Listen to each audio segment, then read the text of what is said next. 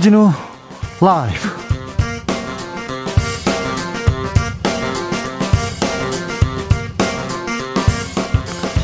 (2021년 10월 8일) 금요일입니다. 안녕하십니까? 주진우입니다. 국민의힘 4강 진출자가 윤석열 홍준표 유승민 그리고 원희룡 후보로 확정됐습니다. 천공 스승에게 검찰총장 사퇴 조언을 들었다는 윤석열 후보는 내 인생의 가장 긴 100일이었다. 홍준표 후보는 깨끗한 데가 정권 교체 적임자라고 소감을 밝혔습니다. 국민의힘은 다음 달 5일 최종 후보를 선출합니다. 더불어민주당은 이번 주말에 마지막 경선인데요. 대장동 논란이 뜨거울수록 투표율 치솟고 있다고 합니다. 최후의 승자는 누굴까요? 정치연구소에서 예측해 봅니다.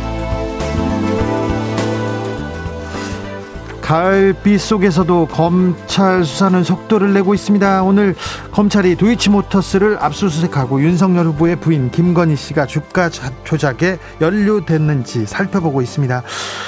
하천대유의 대주주 사건의 몸통으로 지목된 김만배 씨는 다음 주 월요일 검찰 출석합니다. 특혜와 로비가 있었는지 따져본다고 합니다. 고발 사주 관련해서는 녹취가 공개되었지만 김웅 의원은 여전히 통화 내용을 기억 못한다고 하는데요. 주스에서 정리해 보겠습니다. 박정희 시대 권위주의 정권은 권력을 유지하기 위해서 무고한 시민을 간첩 폭도로 만들었습니다. 시간이 흐르고 민주주의의 봄이 찾아왔지만 잘못된 과거 바로잡기 쉽지 않습니다. 국가 폭력 피해자들은 개별 소송을 통해서 피해를 구제받기도 하는데 그 과정 참 힘들었다고 합니다. 이제는 고문 가해자들 좀 밝히고 처벌하고 피해 받은 분들 지원하는 제도 필요한 시점인데요. 갈 길은 멉니다. 하지만 뚜벅뚜벅 그 길을 걷고 있는 함세웅 신부 만나보겠습니다. 나비처럼 날아 벌처럼 쏜다. 여기는 주진우 라이브입니다. 오늘도 자중자의 겸손하고 진정성 있게 여러분과 함께 하겠습니다. 4567님께서 서울은 아직 가랑비에 옷 젖듯 내리네요. 기온이 뚝뚝 떨어져 외투 입었어요. 다들 감기 조심하세요. 얘기합니다. 감기 조심하십시오. 한글날 연휴가 시작됐습니다. 비가 오는데 주말 계획 어떻게 세우고 계신지, 아, 코로나가 이렇게 무서워요, 지금. 그러니까 조금 거리두기 해야 되고 움직임도 조금 자제해야 된답니다. 내일이 한글날입니다. 그래서 오늘만이라도 한글 우대, 한글 많이 좀 써봤으면 좋겠습니다. 주진우 라이브 코너 중에 부득이 영어 코너 제목이 많습니다. 아, 저희들도 죄송하게 생각하는데 한글 제목으로 좀 바꾸면 어떨까요? 훅 인터뷰는 뭐라고 할까요? 훅은 음, 아, 지혜 나눠 주십시오. 이슈 티키타카는 이슈 티키타카. 아, 뭐라고 하면 좋을까요? 주진우 라이브도 한글로 좀 바꿔봐 주십시오. 한글 제목 보내주신 분들 추첨을 통해서 선물 드리겠습니다. 많이 드리겠습니다. 샵 9730 짧은 문자 50원, 긴 문자는 100원이고요. 콩으로 보내시면 무료입니다. 그럼 주진우 라이브 시작하겠습니다.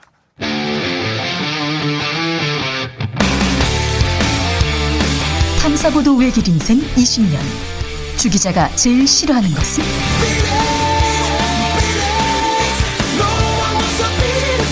세상에서 비리와 부리가 사라지는 그날까지. 오늘도 흔들림 없이 주진우 라이브와 함께.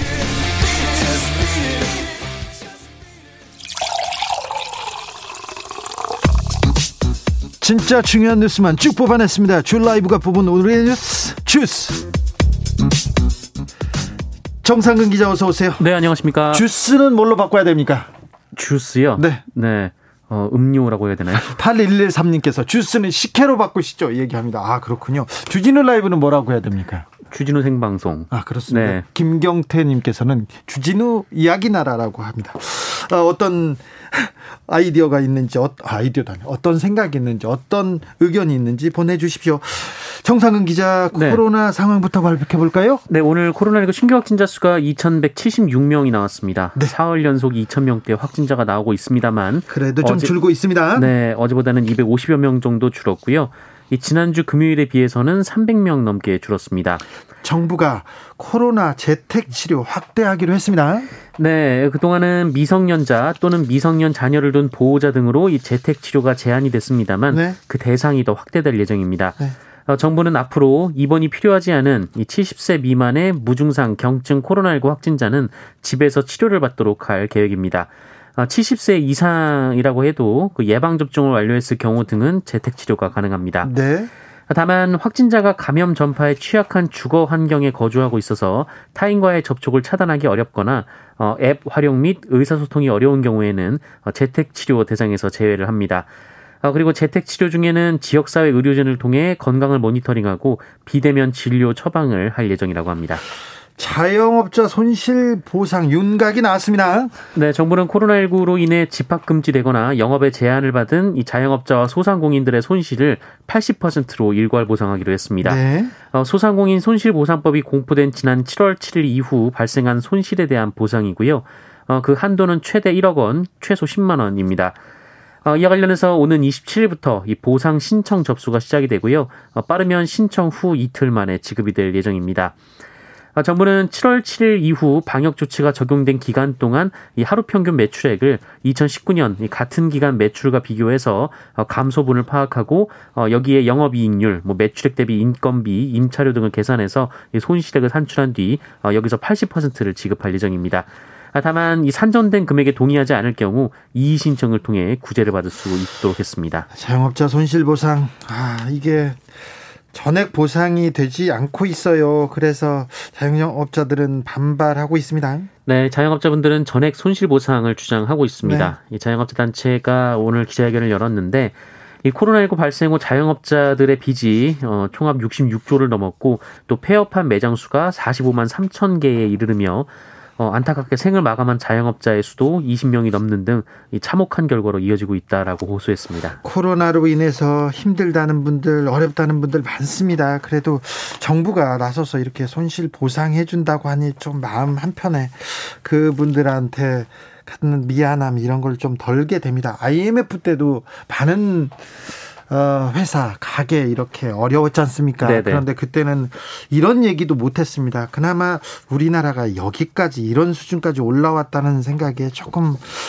아, 조금 다행이다 이런 생각도 하는데 아무튼 아, 손실이 큰 자영업자분들 힘내 주십시오. 음. 주진우 라이브에 대한 얘기가 나오 계속 나오고 있습니다. 이도원님께서 주진우 날 어떠십니까? 7593님 주진우 생생정보 통 얘기합니다. 70 아. 7648님께서 주진우 라이브를 주진우 생소리로 합시다 얘기하고요. 주진우 생활이죠. 주진우 살아있네. 여기까지 나오고 있습니다. 계속 나오고 있어서 살아있네. 날, 네, 계속 나오고 있습니다. 화천대유 대장동으로 또 갑니다. 여기 또 돈 받은 사람이 나왔 받았다고요. 성남시의 의장 30억 원을 받았다는 주장이 나왔습니다. 아직.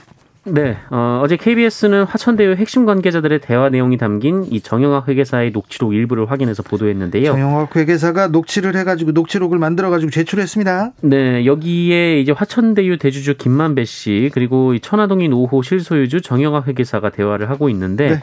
어, 이 대화에서 성남시 의장에게 30억 원, 어, 그리고 시 의원에게 20억 원이 갔다 이런 말을 했다고 합니다. 네. 어, 녹취록에 언급된 성남시의회 의장은 2012년쯤 의장을 지냈던 이 새누리당 출신의 최윤길 씨로 주장, 추정되는데요. 네. 어, 최윤길 씨는 지난해부터 화천대유 부회장으로 재직 중에 있습니다. 네. 어, 이에 대해 김한배 씨 측은 이 최윤길 씨를 언급한 것은 맞지만 어, 실제로 돈을 준 것은 아니다라고 주장했습니다. 제가 예전에 대장동 취재할 때 어, 정영학 남욱 이름이 나왔고요. 새누리당 주변 사람들한테 로비를 한다면서 그때 그때 이최 씨, 최윤길 씨 얘기가 나왔어요. 자기네들이 잘 안다면서. 근데 하천대유의 부회장을 맡고 있고 또 돈을 받았다는 진술이 나왔습니다. 다른 또 진술도 나왔죠? 네, 이 녹취록에는 곽상도 의원 아들도 거론이 됐다고 하는데요. 네. 곽상도 의원의 아들이 그 이명, 그 귀에서 좀 다른 소리가 들려서 산재보상 명목으로 50억 원을 가져갔다라는 내용이었고. 아, 녹취록에 이 부분 나왔네. 이명으로 50억이라고요? 네네. 어, 그리고 박영수 전 특검의 경우 딸에게도 50억 원을 주기로 했 는데 성과급으로 준다 이런 내용이 들어 있었다고 합니다. 이 박영수 전 특검 측은 관련 사실을 부인했습니다. 아, 50억 클럽 얘기 나오고 50억을 딸에게 준다는 이런 지금 주장은 나왔습니다. 아직 사실관계가 확인되진 않았는데 중요한 증언인 것 같습니다.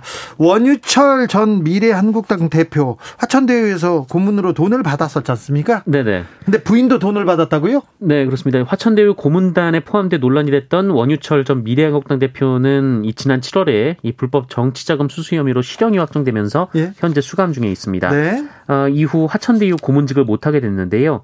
어, 그런데 그 무렵부터 원유철 전 대표의 부인이 이 화천대유의 고문을 맡았다라고 KBS가 보도했습니다. 네. 어, 원유철 전 대표의 부인은 사회복지사업 고문 부문을 맡았는데요. 사회복지 사업을 한다고 여기서? 네네. 어, 이에 대해 화천대유 대주주 김만배 씨는 어, 김만배 씨 측은 이 원유철 전 대표의 수감으로 가족이 힘들어져서 도운 것이다라는 입장을 밝혔습니다. 그냥 도왔다고요? 네, 네. 어, 무슨 전문성이 있어서 고문으로 영입한 건 아니다라는 의미고요. 예. 어, 그리고 고문료로 월 600만 원 수준의 임금을 지급했다라고 설명했습니다. 네. 어, 그리고 정영학 회계사가 검찰에 제출한 녹취록에는 이 화천대유 관계사 천화동인 1호 가사들인 이 판교의 60억 원대 타운하우스에 대한 내용도 있었는데요. 어, 정영학 씨가 이 사용처를 묻자 이 김만배 씨는 외교관과 결혼한 이 모 대법관의 딸이 이 국내 체류 때 제공하려 한다 이렇게 얘기를 했다고 합니다. 어, 이에 대해 김만배 씨 측은 이 실제 주택의 목적은 모델하우스라면서 이 정영학 회계사의 녹음을 눈치채고 어, 일부러 거짓말을 했다 이렇게 주장을 했습니다. 이 해명이 좀 일부러 거짓말을 했다는 해명이 조금 음, 이치 좀 수긍하기는 어려워 보입니다. 모델하우스를 어, 한다고 거짓말을 한 거면 모르겠는데 네. 뇌물을 준다고 거짓말을 왜 하는지 모르겠습니다. 그렇죠. 네. 원유철 전 대표 음, 박근혜 정부 때 어, 국민의힘 전직 그때 그 신한국당이었습니까? 새누리당이었습니다. 네네. 새누리당 당시 원내대표를 지냈고 굉장히 뭐라고 해야 돼 실세로 꼽혔습니다. 곽상도 의원은 아, 박근혜 정부 때 초대 민정수석을 했고요. 이 곽상도 의원, 원유철 의원과 이 김만배 씨와의 관계, 이분들은 어떤 역할을 했는지 이 부분을 밝히는 게 검찰 수사의 가장 중요한 부분이 아닐까 이런 생각도 합니다. 원유철 씨는 본인 그리고 부인 또한 돈을 받고 있었습니다. 성남시와의 유착 의혹에 대해서도 보도가 나왔습니다. 네, JTBC는 대장동 개발 당시 어, 보통 다른 지역의 원주민들에게는 공시지가의 두 배 정도 토지 보상을 했는데 네? 이 대장동 원주민들에게는 1.5배의 보상만을 했다 이렇게 보도를 했습니다. 아, 어, 그리고 화천대유가 연립주택 부지를 배당받았는데 이 연립주택 부지가 원래 대형 평수 위주였는데 어, 인기가 많은 소형 평수 위주로 용도가 변경됐다 이렇게 보도를 했습니다. 어, 그러면서 특혜 의혹을 제기했는데요. 이 다만 해당 타운하우스는 이 대출 규제가 이어지면서 어, 현재 많은 계약자들이 빠진 상황이라고 합니다. 심은정님께서 참 좋은 회사네요. 고문 집안 걱정까지 다 해주고 그러니까 감옥 가니까 뭐 어려울 것 같아서 옆 사람을 도왔다고요. 네. 사회복지 사업 고문을 맡았다고요? 참 이해가 안 되는 부분이 너무 많습니다. 이 부분 명명백백하게 밝혀야 될 것 같습니다. 이재명 후보와 관련해서 대장동 관련해서 이재명 후보한테 결정적 제보가 왔다 이렇게 얘기했던 이낙연 후보 측에서 한 발 물러섰습니다. 네, 이낙연 후보 측 서른 선대위원장이 이재명 후보의 구속 가능성을 언급한 것을 두고 양측의 갈등이 심해지고 있는데요. 어, 이재명 후보 측은 확실하면 증거를 공개적으로 제시하라 하거나 어, 정치적으로 책임을 져야 할 것이다라고 비판했습니다. 어, 이에 이낙연 캠프의 김종민 의원이 이 서른 의원 발언은 어, 구속될 것으로 전망된다는 취지의 발언이 아니다라며 어, 확대 해석되거나 와전됐다 이렇게 진화했습니다. 어, 이재명 지사가 법적으로 책임질 일이 있다 정도의 문제 의식이다라고 말했고요. 어, 다른 공개되지 않은 특별한 제보나 사실관계를 가지고 있는 것은 아니다 설명을 했습니다. 아, 다만 이재명 후보가 불안한 후보임은 계속 강조하고 있습니다. 한편 몇몇 언론에서 이 청와대가 대장동 사건을 엄중하게 지켜보고 있다라고 밝힌 것을 두고 어, 이것이 사실상 이낙연 후보를 편든 것이다 이렇게 해석을 내놓고 있는데요. 누가요? 네, 근데 이재명 후보 측은 그냥 일반적인 얘기 같다라면서 특별한 의미를 부여하지 않고 있다라고 말했습니다. 네, 마지막 이재명 이낙연 후보의 마지막 신경전이 이어지고 있는데 그걸 또 신경전이 더 벌어져라 이렇게 생각하는 사람들도 있는 것 같습니다. 어, 이번 주말 경선 투표율이 꽤 높다고 하는데 어떻게 되는지 저희가 2부에서 아, 자세히 좀 분석해 보겠습니다. 국민의힘은 거리로 나갔습니다. 천막 투쟁에 돌입했다고요? 네, 오늘 국회 본관 앞에 천막을 설치하고 대장동 특검을 촉구하는 농성에 돌입했습니다. 어, 오늘 출정식이 있었는데요. 이 김기현 원내대표는 이 대장동 게이트는 희대의 대국민 사기극이자 단군 일의 최대의 토건 비리라고 주장했고요. 어, 이준석 대표는 특검을 왜 거부하는지 우리 국민은 다 안다며 어, 민주당이 양심 있는 의원들의 동참을 호소했지만 헛된 기대를 한 것 같다라고 주장했습니다. 네. 어, 이준석 대표는 이 대선에 출마한 박용진 의원에게 같이 특검을 요구하자 이렇게 주장을 했습니다만 이 박용진 의원은 이준석 대표를 향해서 나이만 젊은 구태 정치라면서 왜 남의 대선 후보 바짓가랑이를 붙잡냐라고 따져 물었습니다. 국민의힘 결선 투표에 올라가는 4명이 확정됐습니다. 네, 어, 가나다 순이고요. 원희룡 전 제주도지사, 유승민 전 의원, 윤석열 전 검찰총장, 홍준표 의원 이렇게 4명으로 압축이 됐습니다. 아, 순위가 아니고 가나다 순입니까? 네네. 이분 이 부분은 아, 누가 1등을 났을까요? 누가 4등이 됐을까요? 그리고 플랜 B라고 꼽히던 최재형 후보 그리고 원조 보수 황교안 후보는 왜 허망하게 탈락했는지 2부에서 저희가 자세, 자세하게 분석해 보겠습니다. 아, 천공 스승이라는 사람이 인터뷰를 했습니다. 네, 이 국민의힘 예비 경선 6차 토론회에서 유승민 전 의원이 이 정법을 강의한다고 알려진 이 천공 스승을 언급해서 윤석열 후보를 압박했는데요. 본인이 본인을 스승이라고 이렇게 칭합니까? 네, 유튜브에 그렇게 나와 있습니다. 본인이? 네. 어, 이 천공 스승이란 분이 YTN 인터뷰에 직접 응했습니다. 어, 이 천공 스승에 따르면 이 이분과 윤석열 전 총장은 그 윤석열 전 총장의 부인 이 김건희 씨가 먼저 이 사람에게 연락해서 부부와 함께 만나게 됐다라고 합니다.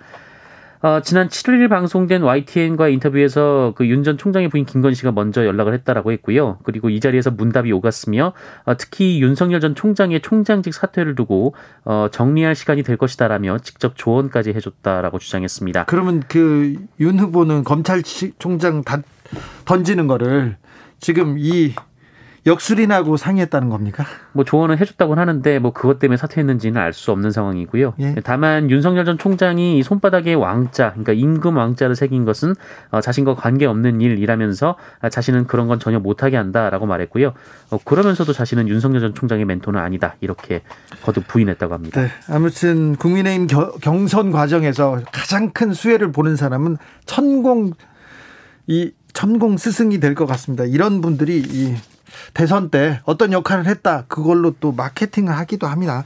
아무튼 천공 스승이 검찰총장 사퇴를 조언했다. 이거는 좀 파장이 일 것 같습니다. 윤석열 후보에게 또 어려운 숙제가 더 남아 있습니다. 김건희 씨가 연루된 도이치모터스에 대한 검찰의 압수수색 이어졌습니다. 네, 검찰이 오늘 도이치모터스 본사를 압수수색했습니다. 이 도이치모터스 주가 조작 의혹은 이 권오수 도이치모터스 회장이 이 주식시장의 선수로 통하던 이모 씨와 결탁해서 주가를 조작하고 어, 김건희 씨는 이 주가 조작에 미천을 댄 어, 속칭 전주로 참여했다는 게 이 골자입니다. 네. 어, 의혹인데요. 네. 어, 압수수색까지 들어갔다는 것은 김건희 씨의 소환이 임박했다라는 의미인데요. 그리고 같이 이렇게 이 행위에 가담했던 사람은 구속된 사람이 있거든요. 네. 그래서 수사가 어, 조금 속도를 낼 것 같습니다. 어, 국민대 논문 사건도 있고요. 장모 사건도 있고 윤우진 씨 사건도 있고 무엇보다도 이 문제가 또 골치가 아플 것 같은데 고발 사주 의혹, 고발 사주 관련해서는 김웅 의원 입장을 밝혔습니다. 네, 어, 어제까지 침묵을 지키던 김웅 의원이 오늘 입장을 밝혔습니다. 네. 어, 조성은 씨와의 통화 내용이 녹취됐고 이것이 보도된 데 대해서 어, 검찰에서 포렌식했다는 자료들이 특정 매체를 통해 유출되고 있다면서 어, 공무상 비밀 누설 그리고 피의 사실 공표죄가 될 수 있다 이렇게 주장했습니다. 어, 그러면서 대장동 비리를 은폐하기 위해 녹취 내용을 언론에 흘리고 있는데 어, 낡은 정치 수법이라고 주장하기도 했습니다. 원래 고발 사주 의혹이 먼저 나오고 대장동 비리가 나중에 나왔죠? 네, 또한 그 내용도 크게 문제될 것이 없다라면서 어, 구체적 내용 자체에 대해서도 전혀 들은 바가 없다라고 주장했습니다. 어, 그러면서 이 조성원 씨와 전화 통화를 한 것도 기억이 없다라고 말했고요. 어, 손준성 검사로부터 고발장을 넘겨받은 기억도 없다는 기존 입장을 재차 반복했습니다. 처음에는 준성이가 줬을 수도 있다 이렇게 얘기하다 입장을 바꿨는데 기억이 없다고 얘기합니다. 조성은 씨는 또렷하게 기억하고 네. 김웅 의원은 기억이 없다고 얘기합니다. 그런데 어, 손준성 검사와 주변 사람들 그리고 김웅 의원, 정점식 의원 몇 사람만 수사하면 그 어려운 수사가 아니거든요. 아마 검찰에서 거의 이렇게 거의 사태를 파악한 것 같은데 빨리 속도를 내서 결과를 내는 것이 이 대선에 대선에 그 영향을 또 줄이는 것일 수도 있어요. 네, 네 수사가 좀 속도를 이거 좀 깔끔하게 빨리 해명을 했으면 좋겠습니다. 이게 김용 의원한테도 조금 바람직할 것 같습니다. 9932님, 역술인 우습게 보지 마라. 주진우 네 미래도 다 알 수 있다 얘기합니다. 네. 우습게는 안, 안 봅니다. 좀 웃겼어요. 그런데 이 대선판에 역술인들이 항상 이렇게 거론되곤 했거든요. 그런데 이번처럼 이렇게 이렇게 많이 이렇게 전면에 나와서 TV 네. 토론에서 이렇게 거론된 기억은 좀 없어요. 네, 역술인 이름 한 명한 한 명이 나온 토론회는 이번이 처음일 겁니다. 그러니까요. 그렇게 또 많이 나온 것도 또 처음이고요. 그다음에 또 학문침은 좀 너무 좀 충격이었습니다. 0345님께서 주진우 라이브는 주진우 날보도 어떠냐? 이렇게 하면서 훅 인터뷰는 취재 낚시는 어떠냐? 이슈 티키타가는 쟁점 왔다 갔다는 어떠냐? 음. 어우 이건 또 좋은데요. 주스는 즙 어떠냐? 이렇게 물어봅니다. 즙 좋습니다. 아즙 네. 좋은 것 같습니다. 짜내겠습니다. 알겠습니다. 네 정상근 기자를 좀 짜보겠습니다. 고 이해람 중사를 성추행한 공군 중사 중형이 구형됐습니다 네, 군검찰은 이 공군 고 이해람 중사의 성추행 가해자 장모 중사에 대해 징역 15년을 구형했습니다. 어, 오늘 국방부 보통군사법원에서 열린 재판에서 어, 군검찰은 군인 등 강제 추행 치상 등의 혐의를 적용했습니다. 어, 장모 중사는 지난 3월 2일 부대원들과 저녁 자리 후 부대에 복귀하는 차 안에서 어, 이해람 중사를 성추행한 것으로 전해졌고요. 어, 그러면서 뭐 신고할 거지 신고해봐 등의 말을 하고 어, 하루 종일 죽어야 한다는 생각만 든다라는 취지로 어, 압박을 했습니다. 어, 이것도 보복 협박에 해당한다고 보고 검찰은 기소한 바 있습니다. 네, 좀 어제 고 변희수 아, 사, 사건도 그렇고요. 좀 너무 늦었지 않나. 너무 늦은 정의가 아닌가 이런 생각을 해봅니다. 아무튼 중형이 구형됐습니다. 1203님께서 이슈 티키타는 문제 토론 어떠냐 이렇게 물어봅니다. KKS님 사건 티격태격도 괜찮은데요 얘기하고요. 3407님께서는 이슈 티키타카는 화제의 근황 토크 훅 인터뷰는 쫄지마 그냥 묻는 거야 이런 얘기도 나오셨습니다. 네 알겠습니다. 주스 즙 정상근 기자와 함께 열심히 짜보겠습니다. 감사합니다. 고맙습니다. 교통정보센터 다녀오겠습니다. 이승미 씨.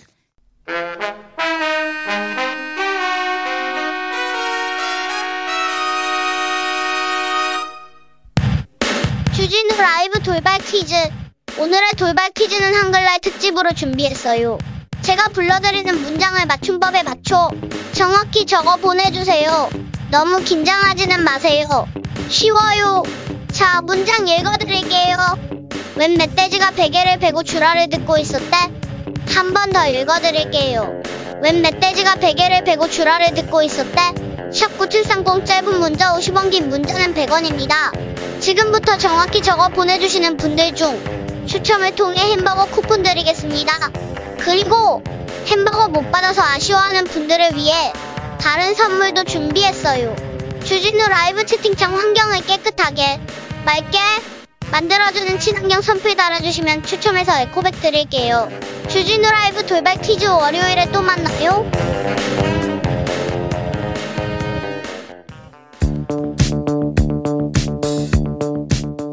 대한민국 정치의 새로운 100년을 준비한다. 21세기형 국회 싱크탱크 정치연구소 영앤영.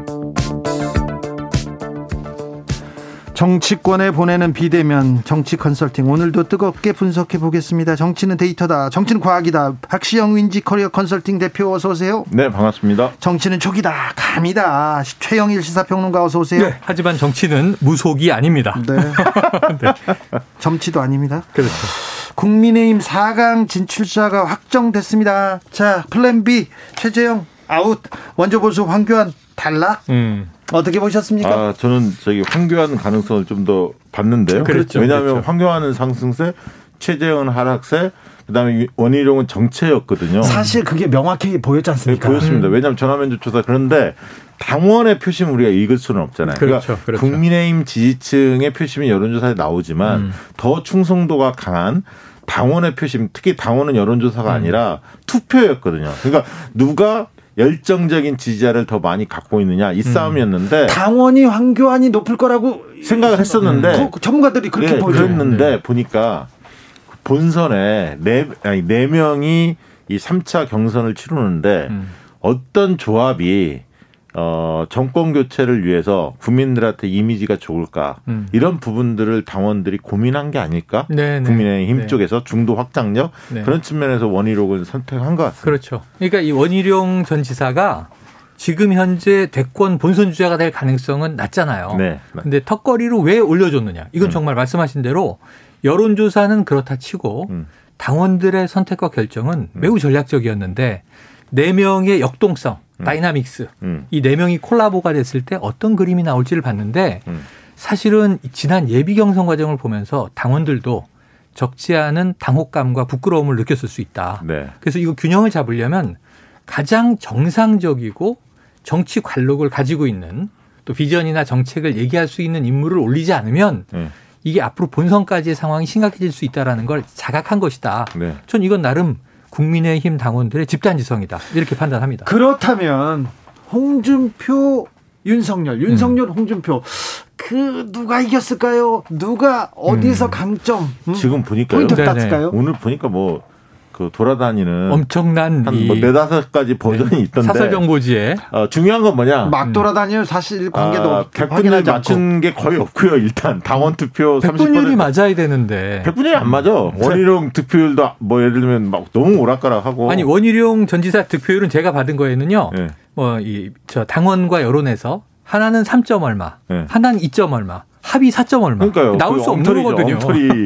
이게 좀 그런 것 좀 대략이라도 맞춘 다음에 돌리던가 해야지. 네. 정치권 그런데 네. 어, 후보들의 반응을 보면 대략 짐작은 됩니다. 네. 오늘 이제 어, 윤석열 후보가 당원들의 압도적 지지로 음. 1차 1차와 비슷하게 크게 이겼다 음. 이렇게 표현을 했어요. 네. 어, 당원들 표심에서는 윤석열 후보가 앞설 거라고 여론조사 보면 국민의힘 지지층에서 높기 때문에 네.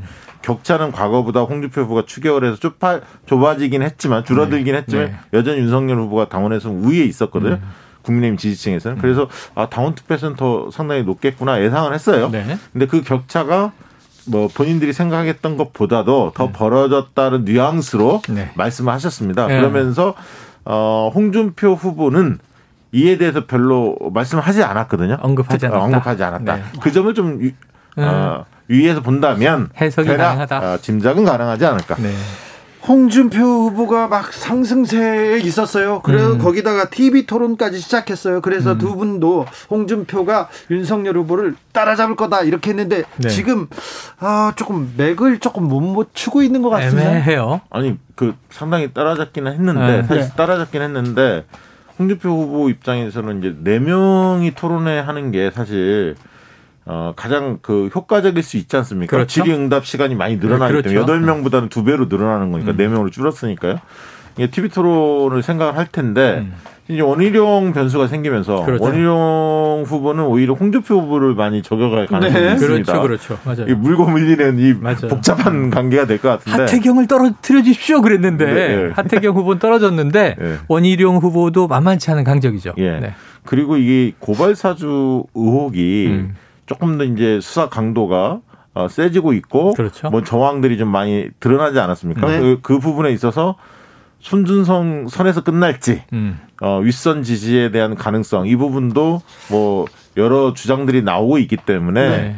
어, 이런 게 만약에 불거졌을 때 음. 오히려 윤석열을 지키자 이쪽으로 작동할 가능성도 있고요. 국민의힘 그렇죠. 지지층에서는 한편으로 그런 정황들이 조금 더 문제가 좀 커질 수가 있다면 음. 홍준표 후보한테 역전의 기회가 올 수도 있는 거죠. 그렇죠. 그런데 음. 그런데 점 점점 점침 침. 거기다 역술이 논란 이게 네. 계속 계속 논란이 계속되고 있습니다. 그걸 해명하는 네. 과정 네. 그리고 논쟁하는 과정도 그다지 또좀 어, 좀 어, 국민의힘 지지자들한테 네. 마음을 사기는 어려운데 어. 그래도 어, 이런 논란이 도이치모터스 주가 조작 고발 사주 이런 논란이 이거는 윤석열 후보의 개인적인 부분 논란이 네. 결집으로 이어질까요? 아니면 이게 이탈로 이어질까요? 이거는 리스크가 분명하고 네? 저는 이거는 강하게 지지하는 분들조차도 야, 이건 좀 걱정이다. 이건 좀 아니지. 이게 사실은 고발 사주 의혹이라는 어, 검찰 권력을 사유한 거야? 뭐 이런 의혹보다 그렇죠. 이 주술, 미신, 무속 문제가 훨씬 더 체감적으로 직관적으로 와닿아요. 네, 유권자들에게. 그렇죠. 아, 그리고 재밌잖아요. 이게 지지자든 뭐야? 반대자든. 네. 근데 오늘 한번 주목을 해보시면 자, 토론회에서 이 문제는 이제 끝날 것 같다. 전문가들은 예상을 해요. 뭐 손바닥의 왕, 뭐 세 번 나왔다. 할, 나올 얘기는 다 나왔어요. 이제 심지어 유승민 후보가 누구 하십니까? 누구 하십니까? 누구 하십니까? 아는 사람도 있고 모르는 사람도 있고 분명히 윤석열 후보 옆에 있었는데 알고 보니 유승민 후보 옆에도 있었고 이낙연 후보 옆에도 있었고 그런 인물도 있고 무슨 침. 네. 자, 근데 오늘 인터뷰를 보면요. 언론이 가만히 있지 않죠. 천공 스승 나왔어요? 천공 스승 인터뷰를 해요. 그러니까 검찰총장 사퇴 전에는 내가 조언을 해준 게 맞다. 사퇴 조언도 네. 내가 했다. 그리고 이렇게 이 제가 제일 심각한 건 이거예요. 윤석열 후보가 이런 얘기를 해요. 저는 그런 사람 만나 잘 만나지 않는다. 근데 우리나라의 여성들이 좀 이제 그런 것들을 많이 따라다니는 경향이 있지 않느냐. 점을 많이 보러 하는 취지의 얘기를 네. 해서 이게 성별 논란이 왔는데 천공 스승의 인터뷰는 그쪽에서 나에게 먼저 연락이 왔고 찾아왔는데 김건희 씨가 연락했다. 그리고 내외가 부부가 함께 왔다. 이렇게 네. 되면 전 윤석열 후보가 아유 여자들은 그런데 다니지만 나는 잘 싫어해서 안 다녀요가 아니라 같이 다닌 게 지금 확인된 거예요. 아니, 같이 다니긴 했는데 이제 주로는 음. 여자가 다닌다 이런 식으로 또 피해 가겠죠. 네, 아니 그렇긴 하지만 국민들이 받아들이고 제일 그 저도 도이치모터스나 뭐 이런 등등보다도 아까 했던 이런 구설수 음. 이런 게 이제 잔상이 오래 남거든요. 오래 가죠. 인식에는 네. 복잡한 건 잘 모르는데 음. 왕자 점. 뭐 무슨 침 막 이런 거는 기억이 나지 않습니까? 음. 근데 제일 지금 그 국민의힘 입장에서는 최악의 시나리오가 뭐냐면 당원들이나 핵심 지지층에서는 윤석열 후보가 굳건히 버티는데 윤석열을 지키자. 네네. 네. 이게 이제 계속 결집으로 오히려 하고 있죠. 나타날 수 음. 있습니다.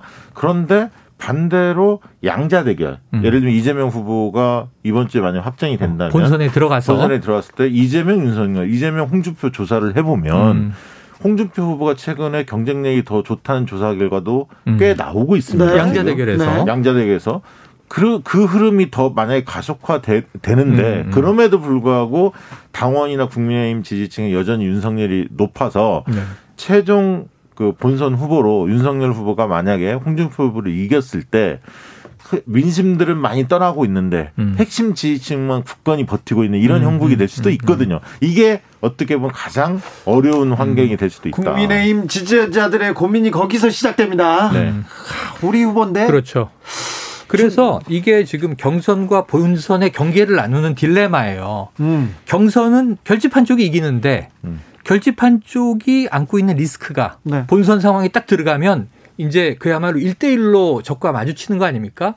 경선은 아무리 싸워도 자당 후보라 또 원팀 얘기하고 원팀 얘기하고 이렇게 이제 다독이고 습하잖아요. 강도가 약하죠. 근데 본선으로 들어가면 아무도 도와주지 않아요. 1대1로 적과 맞서는 상황이에요. 이때 리스크가 너무 적이라고 하지 마세요. 상대랑. 아, 그렇지. 아, 우리 우리나라의 너무... 선거가 너무 전쟁화돼서 네, 아, 그거 안 이거 안타깝습니다. 네. 민주적인 제도죠. 네. 네. 선거는 축제고 국민들에게. 네. 자 그런데 이제 축제죠. 이, 그래서 결국은 아까 자정작용을 이 국민의힘 당원들도 원희룡 후보의 선택에서 한 거 아니냐라고 이제 생각한 게 이 본선 직전에 마지막 후보를 낼 때 당원이든 혹은 이 지지층의 선택은 본선 경쟁력이 가장 중요한 변수가 될 것 같다 이런 생각이 듭니다. 이게 지금 윤석열, 홍준표, 유승민, 원희룡 이게 네 분이 음. 되면서 기성 정치인 세 분과 정치 신한 한 명. 그렇죠. 어, 이 구도로 어, 보여지기도 합니다. 맞습니다. 네. 네. 공무사원님 검사 외전 대사에서요 영화입니다. 영화 검사 외전 대사에서 검사는 증거 앞에 검, 겸손하라고 하던데요 음. 얘기합니다. 또 다른 영화 더킹에서는 음. 검사는 점쟁이 앞에서 겸손한 점을 봤거든요. 네. 어떤 영화를 보느냐 그 영화가 네. 계속 회자되고 있어요. 자 그런데 고발 사 주옥은 네. 어려운 수사가 아니고 수사가 거의 다 된 것 같습니다. 맞아요. 거기다 어, 야, 녹취 파일이 전화 녹취가 복구됐어요. 복구됐어요. 아, 그 내용이 충격적이죠. 충격적이 내용이 어, 조성은 씨가 말한 대로 거의 내용이 그대로 나오는 것 네, 같습니다. 네, 네 맞아요. 자, 조, 이 고발 사주옥이 당장 윤석열의 지지율에 영향이 갑니까? 저는 윤석열 후보가 예를 들면 1, 2주 사이에 음. 이 등락의 폭은 크지 않을 거예요. 계속 그런데 네. 큰 흐름을 봐야 하는데 음, 음. 7월달, 8월달, 9월달, 10월달 이렇게 한 달 간격으로 이렇게 보면 음. 어, 정점을 찍어서 조금씩 조금씩 조금씩 계속 하락하고 있거든요. 음. 그 지금, 폭은 크지는 않지만 지금 그렇습니까? 그렇습니다. 그러니까 그리고 호감도가 떨어져 있고요. 음. 양자 대결에서도 이재명 지사를 앞서는 조사도 ARS 조사 일부 있지만 음. 전화 면접 조사에는 대부분 다 밀리고 있고요. 음. ARS에서도 거의 붙은 조사들이 꽤 나오고 있습니다. 음. 그래서 전체적 흐름은 반전의 모멘텀을 만들어야 하는데 윤석열 후보가 어, 반전의 모멘텀 아직은 못 음. 만들고 있다. 다만 음. 버티기를 좀 하고 있는 거다. 상관없다. 고발사주. 나와는 상관없다. 어, 고발사주고. 근데 지금 저는 그렇게 봤어요. 7분 정도씩 통화를 했다는 거 아닙니까? 두 번. 어, 두 번을. 굉장히 녹취록 풀면 길 거예요. 7분, 7분 그렇죠. 적지 않은 맞습니다. 시간이거든요. 네. 그리고 조선 그 공익제보자가 본인한테도 내용을 달라. 지금 음. 요구를 한 거잖아요. 네. 정보 공개 정보 공개. 그거 줘야 됩니다. 줘야 됩니다. 네. 그러면 검찰이 그냥 예를 들면 다 어, 이걸 드러내지 않고 일부만 드러낼 수도 없는 상황이거든요. 네. 지금 공수처가 네. 때문에 파장이 꽤 있을 수밖에 없을 것 같습니다. 맞습니다. 네. 그런데 예. 어, 윤석열은 버틸까요? 아니면 아니, 버텨요. 그래서 저는 11월 5일 네. 국민의힘 최종 본선 주자 결정될 때까지 네. 이 고발 사주 의혹은 적어도 윤석열 지지층에는 큰 영향은 못 줄 거예요. 그렇습니까? 반대 진영에서 네. 이재명 지사에 대한 대장동과 마찬가지로 오히려 세게 때릴수록 결집이 더 강해지는데 예. 문제는 이게 본선 리스크로 누구에게 더 크게 작용하느냐의 문제인데 본선에서는 이 리스크는 크게 작용할 것 같아요. 왜냐하면 네. 공수처는 수사 결과를 발표해야 돼요. 네. 결, 결, 결 과적으로는 이게 본선 전에 할지 뭐 경선 과정에 할지 시간은 이제 공수처가 조절하겠습니다만 근데 문제는 보세요. 전 우선 지금 현재 비판의 화살은 제 1 타겟이 누구냐면 네. 김웅 의원이에요. 그렇죠. 네. 아니 아까 기억 오늘 또 첫 입장도 기억나지 않는다는데. 네. 아니 7분씩 통화 7분씩 두 번 통화했고 아, 7분 기간 동안에 조성은 시간 얘기는 내내 내내 정도밖에 없어요. 그러면 물어본 반문이나 네, 네. 그럼 이 이야기의 대부분을 김웅 당시엔 이 후보자가 지시했잖아요. 처음에는 남부지검 하세요. 매 내세요. 이게 서울중앙지검은 안 됩니다 절대. 그리고 우리가 고발장을 만들어서 줄 테니 고발장 뭐 걱정하지 말고 저 당신은 접수만 하면 됩니다. 이런 얘기를 한 거죠. 네. 설득이에요. 근데 우리가 만든다. 여기서 김웅 의원의 입장이 스스로 결정이 돼요. 포지션이. 네. 검찰과 지금 한 몸이라고 이야기를 한 셈이에요. 네. 그리고 두 번째 전화는 처음에 고발장 주기 전, 오전. 그리고 고발장도 보내요. 판결문도 보내요. 캡처된 이제 자료들 다 보내요. 100여 건이 가요. 오후 4시 때에 두 번째 전화를 했는데 이때는 뭔가 우리라고 말한 사람들 사이에 의견 조율이 다시 됐어요. 남부직업은 본인이 검사 재직할 때 관련돼 있던 직업인데 네. 딱 다른 얘기가 이거는 이 스스로 마음을 바꾼 게 아니라 누군가가 네. 남부지검도 안 돼. 서울지검도 안 되지만 중앙지검도 안 되고 대검에 접수해. 그래서 고발장에 공공수사부장 찍혀 있고 대검 공공수사부에 접수해야 된다고 다시 오다를 하게 되는 상황이에요.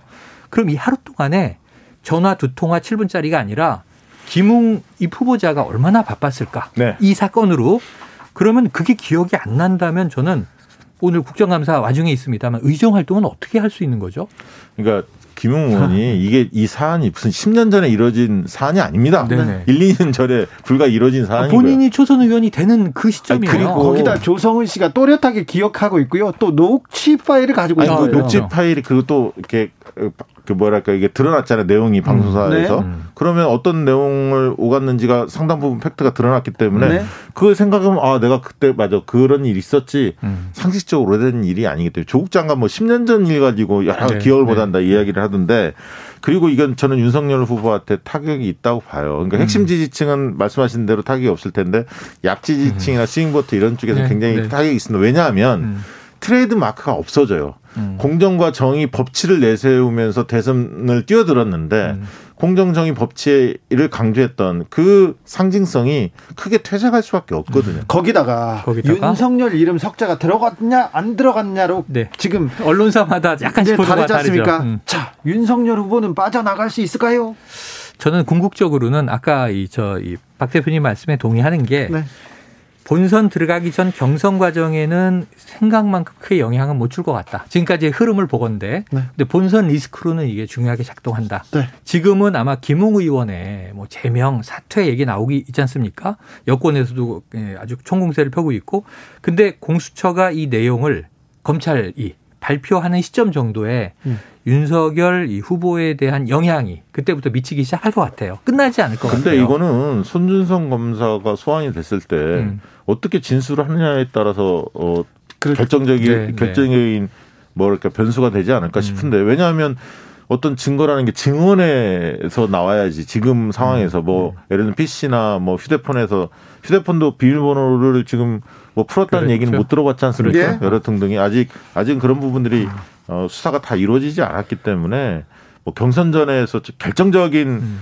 증거가 나올 거다 이렇게 단언할 수가 없는 거고요. 그렇죠. 자, 네. 그 결정적으로 영향을 미치진 않을 거라는 두 전문가가 있었고 아직은 0411님께서 네. 고발 사주 연관되면 지지자가 사라지는 게 아니라 윤 후보가 사라지는 거 아닙니까? 이렇게 얘기하는 사람도 있습니다. 아, 그렇지만 네. 지금까지 흐름으로 봐서는 네. 다들 버티니까 말이죠. 버팁니다. 대장동 의혹은 계속해서 굴러가고 있습니다. 그런데 지금 돈을 준 사람 받은 사람이 속속 드러납니다. 거기에 음. 몸통이라고 지목되는 김만배 씨가 음. 검찰에 출두합니다. 그렇죠. 자, 대장동은 어떻게 영향을 미칠까요? 지금 11일 예정이죠. 그러니까 네. 이게 대장동과 고발 사주는 완전히 다른 유형의 사건이죠. 네. 그러니까 이제 이 고발은 공권력 내에서 검찰 권력을 사유화했느냐? 근데 이 고발장을 야당으로부터 접수하게 해서 네. 이 검찰은 억지로 이 하기 싫지만 수사해야 되는 신용을 취하면서 하려고 했다는 게 실제는 검찰이 써주고 아, 실제로는 검찰이 원하는 수사를 하고자 하면서. 네. 근데 이게 끝이 아니라 지난해 4월 얘기인데 3월, 2월 거슬러 올라가면 세트로 된 문건들이 나, 온게 더 있어요. 바로 이제 윤석열 당시 총장의 가족, 특히 장모에 대한 네. 하나는 대응 문건. 네. 이거는 법적 처벌은 어렵다. 이런 얘기가 나왔지만 어쨌든 레드 팀이 만든 거다. 네. 근데 이거 사적인 대응을 왜 검찰이 해주지? 근데 그 다음엔 아예 이것을 더 풀어서 쓴 변호 문건이 나왔어요. 그렇죠. 이건 편파적으로 예. 누구 입장을 어, 변호를 했다. 그리고 아까 고발장은 검찰총장이나 네. 한동훈 검사장만이 아니라 배우자가 들어 있어요. 거긴 김건희 씨에 대한 이건 검찰의 검찰총장의 가족이지만 사적 영역인데 이 명예훼손까지도 포함시킨 고발장이니까 장모 문건과 세트예요. 그럼 이게 검찰 권력의 사유화에 대한 국기 문란이냐라는 얘기를 들을 만한 사건이고 저쪽은 구조가 윤석열과 손준성의 관계가 여기 핵심인데 저쪽은 유동규 전 본부장이 구속되자 그러니까 이재명이 몸통이다. 이 논리가 지금 야권의 공격이지 않습니까? 그럼 구조적으로 이건 닮은 거예요. 근데 국민들은 음. 대장동 이슈에 대해서는 되게 이제 너무 혼란스러워하는 것 같아요. 왜냐하면 복잡해. 너무 언론에서 음. 너무 많은 정보가 나오는데 등장인물도 등장인물도 뭐 엄청 많아요. 잘 해석도 안 되고 네. 그래서 요즘에 사람들이 생각하는 거는 음. 어 곽상도가 50억을 먹었어. 여기까지는 알아. 음. 네. 크게 부인하지 않는 곽상도 아들이 퇴직금 50억을 어. 받았어. 윤석열 부친 집도 알아요. 네, 어, 그것도 아는데. 그래서 근데 이제 핵심은 뭐냐면 이재명이 돈을 먹었어 안 먹었어 음. 이렇게 가는 것 같아요. 음, 쉽게 얘기하면 음. 복잡한 건 잘 모르겠고 네. 돈을 먹었어 안 먹었어. 근데 국민의힘의 곽상도는 돈을 먹었네. 음. 그러면서 생각을 좀 하는 것 같아요. 그러니까 음. 단순화 시키려고 하는 것 같아요. 너무 복잡해지니까 네, 네. 물론 나중에 이제 전모가 다 밝혀지면 네. 이해는 되겠습니다만 지금 과정 중에 음. 있기 때문에 네. 사람들 굉장히 헷갈려한다. 그리고 특검에 대해서도 그런 얘기를 합니다. 음. 그 저기 특검하면 박영수 특검이 있었고 음. 거기에 또 윤석열 총장이 관련돼 있지 않습니까? 과거 음. 음. 최순실 특검 관련해서는 음. 그런 걸 봤을 때 지금 거론되는 박영수 특검도 뭔가 그 따님 관련해서 여러 이야기들이 있잖아요. 뭐 배, 친 인, 인척 100억 얘기도 있고 음, 음. 따님 거기 취업도 했고 화천대유 뭐 미분양 아파트도 뭐 여러 받았고. 구설수에 오르니까 음. 특검이 그게 과연 특검이 제대로 수사할 수 있고 그 사람들은 신뢰할 수 있을까? 음. 라는 회의적 시각도 있는 거예요, 지금. 그렇죠. 오히려 그 네. 박영수 특검권에서 네. 오, 1521님께서 고발사주 내용은 충격적인데 듣고 있는 우리도 당사자 어느 누구도 별반 반응이 없어요. 다들 원래 그럴 거라고 네. 생각해서 그런가 봐요. 검찰 원래 그런데 아니냐 이렇게 생각하는 사람들도 있고 좀 복잡하다. 아니, 그럼 검찰이 할 얘기가 좀 없는 게다 네. 검찰 출신의 법조 카르텔 이게 지금 문제가 되는 거 아닙니까? 고발 사주 쪽도 검사들. 네. 대장동 대장동도 주로 검사 출신들. 네, 그래서 검찰이 그렇게 뭐 정의의 사도처럼 이야기할 수 없는 진실을 상황입니다. 빨리 잘 드러내야죠. 508님 언론이 좀 더 짜임새 있게 보도해 주셔야 복잡한 사안이 이해가 쉽습니다. 음. 언론은 그렇게 얘기하는 데가 아닙니다. 분석해 주는 데도 아닙니다. 음. 주진우 라이브 잘 들으면 정치연구소 들으면 됩니다. 아, 주진우 라이브에서 자 시간 되면 뭐 유튜브도 좀 드시 어, 보시면 네. 좋고요. 얹어가기. 자, 자 민주당 경선 레이스 이번 네.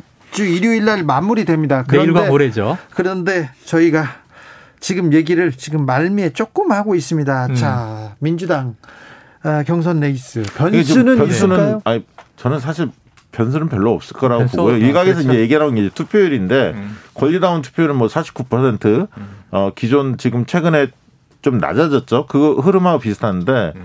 이제 3차 슈퍼위크에 참여했던 국민선거인단이 온라인 투표만 74.7% 그러면 음. 이제 ARS 투표를 어, 오늘과 내일 합니다. 네. 그러면 이제 80%까지도 기대할 수 있는 굉장히 투표율이 네. 높아졌어요. 그게 이제 어 31만이었거든요. 그렇죠. 30만, 30만 정도 됐는데 어 그래서 투표율이 높아진 것이 과연 어떤 층이 결집한 거냐? 음. 저는 이재명, 이낙연 두 후보의 지지층이 다 결집했다고 봐요. 네. 각각의 네. 결집할 만한 이유가 있는 거예요 지금 네. 상황에서. 네. 그러면 네. 기존의 흐름과 크게 다르지는 않을 거다. 저는 그렇게 보고 있습니다. 이게 뒤집어지려면 이 서울과 경기 남아있는 수도권 말씀하신 선거인단 중에 이낙연 후보가 한 80%를 표를 싹쓸이 하면 뒤집을 수 있어요. 그리고 예를 들면 60% 이상을 한다. 그러면 이제 결선 투표 정도를 만들 수가 있어요. 근데 그거는 지금 우리까지 현실적으로 봐온 그림에서 그럼 변수가 뭐가 있느냐? 대장동 이슈밖에 없거든요.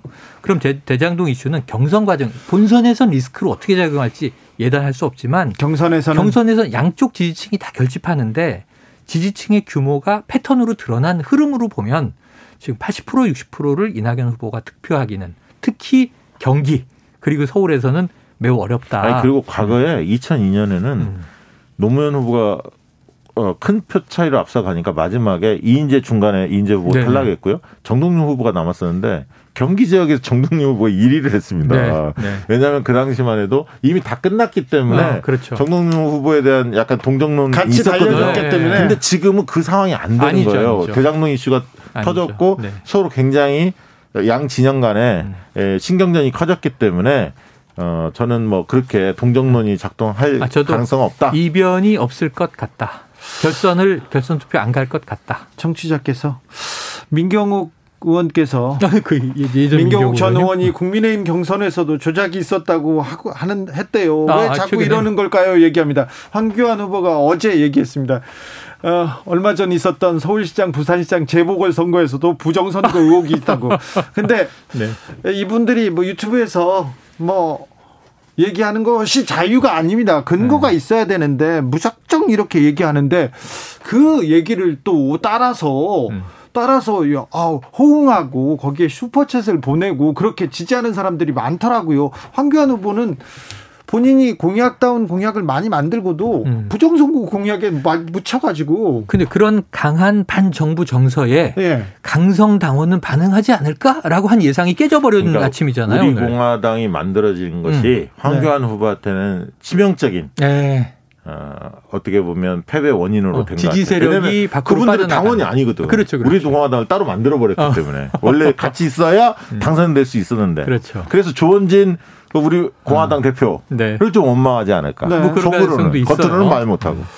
아, 그렇게 보는데 아 참. 정의당 경선은 어떻게 갑니까? 결선 투표 갔죠. 지금 사실 결선 투표 갔는데 네. 12일 날 결판이 나는데 어, 심상정 후보가 과반 돌파를 못했어요. 46.42%. 이거는 뭐 국민들한테 주는 이미지는 상당히 크다고 봅니다. 네. 심상정 하면 유력 후보라고 음. 인식이 됐는데 그렇죠. 이정미 후보가 만만치 않게 37.9%를 얻었어요. 네. 근데 이제 3위 후보의 표심이 중요한데 김윤기 후보죠? 예, 근데 이제 중립을 표방을 했어요. 원래 아, 성향상은 네. 원래 이분들이 이제 진보신당 이쪽 계열 분들인데 음. 이정미 후보하고 조금 더 가깝지 않느냐라고 어, 주변에도 관측이 많았었는데 어쨌든 중립을 중립을 지켰기 음. 때문에 이대로 가면 심상정 후보가 좀 우세하지 않을까. 46.3% 심상정 후보가 받았습니다. 우세하고 음. 이정미 후보하고 어쨌든 10% 포인트 내에서 격차는 좀 있는데 문제는 저는 3위와 4위 후보, 4위는 이제 3%대예요. 그리고 이제 3위는 12%대고 요 표 중에 적지 않은 표가 이정미 후보 쪽으로 지지가 가면 그래요?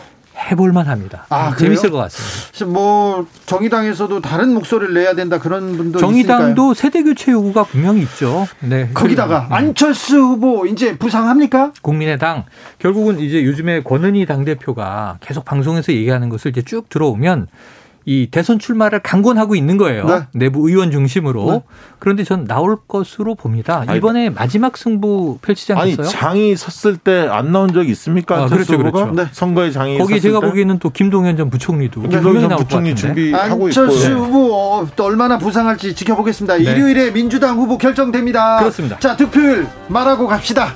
겁시다. 최종 득표율을 얘기합니다. 네, 네. 최종 46. 아, 합쳐서 누적 네, 총 누적 46? 예. 아, 56. 56이죠. 46. 46이 결선 투표 가요. 그 깜짝 놀랐네. 네. 56. 자, 최영희 평론가. 저는 자, 자, 57.5. 아, 57.5 대 56. 네. 네. 정치연구소 여기서 인사드립니다. 오늘도 감사했습니다. 최영일, 박시영 두 분 감사합니다. 고맙습니다. 감사합니다. 저는 잠시 숨 좀 돌리고 6시 2부 이어가겠습니다.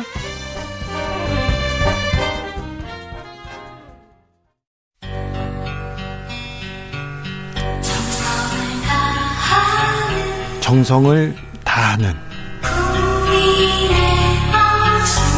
국민의 방송 KBS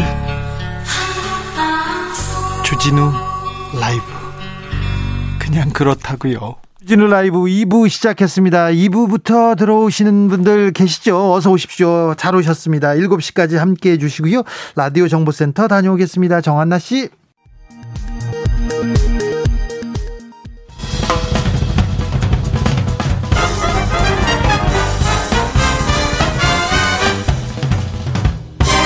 훅 인터뷰 모두를 위한 모두를 향한 모두의 궁금증 훅 인터뷰 국정원과 안기부의 거짓 공작으로 피해를 본 분들이 있습니다. 많습니다. 왜 당하는지도 모른 채 폭도로 몰리고 어느 날 갑자기 간첩이 되기도 했습니다. 국가 폭력으로 피해를 본 분들 본 분들 지금껏 싸우고 있는데 소송에서 이기기 정말 어렵습니다. 피해 보상받기 정말 힘듭니다. 이름까지 공개돼서 생활은 더 힘들었다고 합니다. 그러는 동안 가해자들은 떵떵거리면서 살았어요. 훈장도 받고 승진도 하고. 그런데 이 피해자들은 피해를 보는데 가해자들은 아무런 제재를 받지 않고 있습니다. 국가폭력 피해자들의 눈물 이제는 닦아드려야 합니다. 진정한 과거사 청산을 하고 미래를 가기 나가기 위해서 우리 함께 무엇을 준비해야 되는지 생각해 보겠습니다. 함세용 신부님 모셨습니다. 안녕하세요. 네, 안녕하세요. 신부님 어디에서 오세요? 네, 어, 오늘 2시 반에 네. 그 행정법원에서 네. 그 행안부가 거부한 네. 가해자 그 명단 네. 공개를 거부했어요. 고문 가해자들 명단을 네. 거부했습니까? 네, 왜냐하면 이제 그 중에 몇 분들이 이제 훈포상을 받으셨는데 네. 훈포상 받은 사람들에게 몇 사람을 어, 훈포상을 재작년에 2018년에 취소를 했어요. 네. 어, 그래서 이상하다 그래서 그 취소한 사람들 명단을 좀 알면 좋겠다 그랬더니 그걸 안 알려주는 거예요. 예. 그런데 피해자들은 실명을 다 공개를 했어요. 그렇죠. 누구 간첩 사건 그렇게 네, 나왔지 않습니까? 이렇게. 근데 거기서 훈포상 받은 가해자는 땡땡, 네. 김땡땡, 네. 이땡땡 이렇게 한 거예요. 피해자는 이름이 나오고 가해자는 네. 이땡땡. 어, 그래서 이게 어떻게 된 거냐. 그 이제 공문을 보냈더니 응답을 안 해서 행정법원에 3년 전에 이제 에, 저희들 소송을 했는데 네.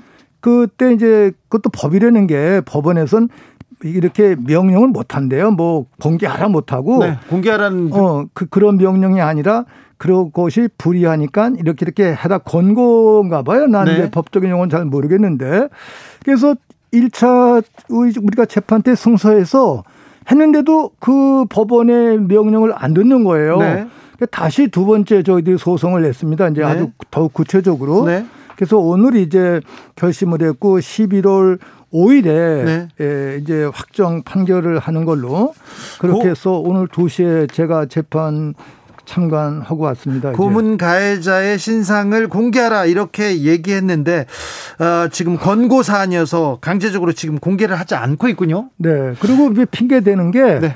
그게 뭐 국가 안보와 관련돼 있다라든지 또 사생활 침해라든지 이렇게 네. 조금 어 적합하지 않은 이유를 대는 거예요. 네, 네. 그리고 또 아주 사적으로는 네. 행안부 또 그 실무자들도 좋으신 분들이 계시잖아요. 네. 저희들한테 개인적으로 아, 이게 국정원에서 반대하기 때문에 안 됩니다. 국정원에서 반대합니까? 아, 검찰이 반대합니다. 검... 국방부 네. 보안사를 관장하는 국방부가 반대합니다. 또 경찰청에서 반대합니다. 이렇게 저희들한테 정보를 주더라고요. 네. 그러니까 이제 행안부의 실무자들은 나름대로 좋은 뜻이 있는데 네.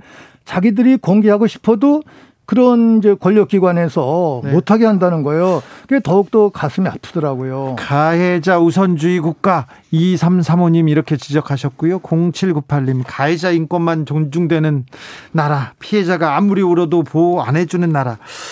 아 신부님 그런데 아, 고문 가해자들은 간첩을 잡았다고 훈장 타고 포상하고 승진했습니다. 그때 피해자들은 감옥 가고 간첩으로 몰려서 정말 억울한 세월을 살았지 않습니까? 네. 그런 사건이 하나 둘이 아니라 아, 수많은 그렇죠. 조작 사건이 수십 년 동안 이승만서부터 뭐 박정희 전두환 오늘 얘기까지 네. 또 얼마 전에도 KBS에서 특집으로 보도됐습니다. 특별히 그 제일동포 네. 교포들 간첩, 단 사건 나라를 사랑하기 위해서 모국에 공부하러 왔다가 간첩으로 이렇게 붙들려 가지고 그냥 사형 무기징역 10년 이렇게 또 수 없는 고문을 당하고 참 그런 의미에서 그분들은 이 조국에 대한 아픔과 함께 네. 어떤 배신감이랄까 네. 이런 걸 안고 어떤 분들은 정신 이상자가 되셨어요. 네. 그 작년에 돌아가신 분 중에 한 분 너무 가슴이 아픈 일이 많은데 이건 어 저희들 정부뿐만이 아니라 그 당시에 모든 공직자들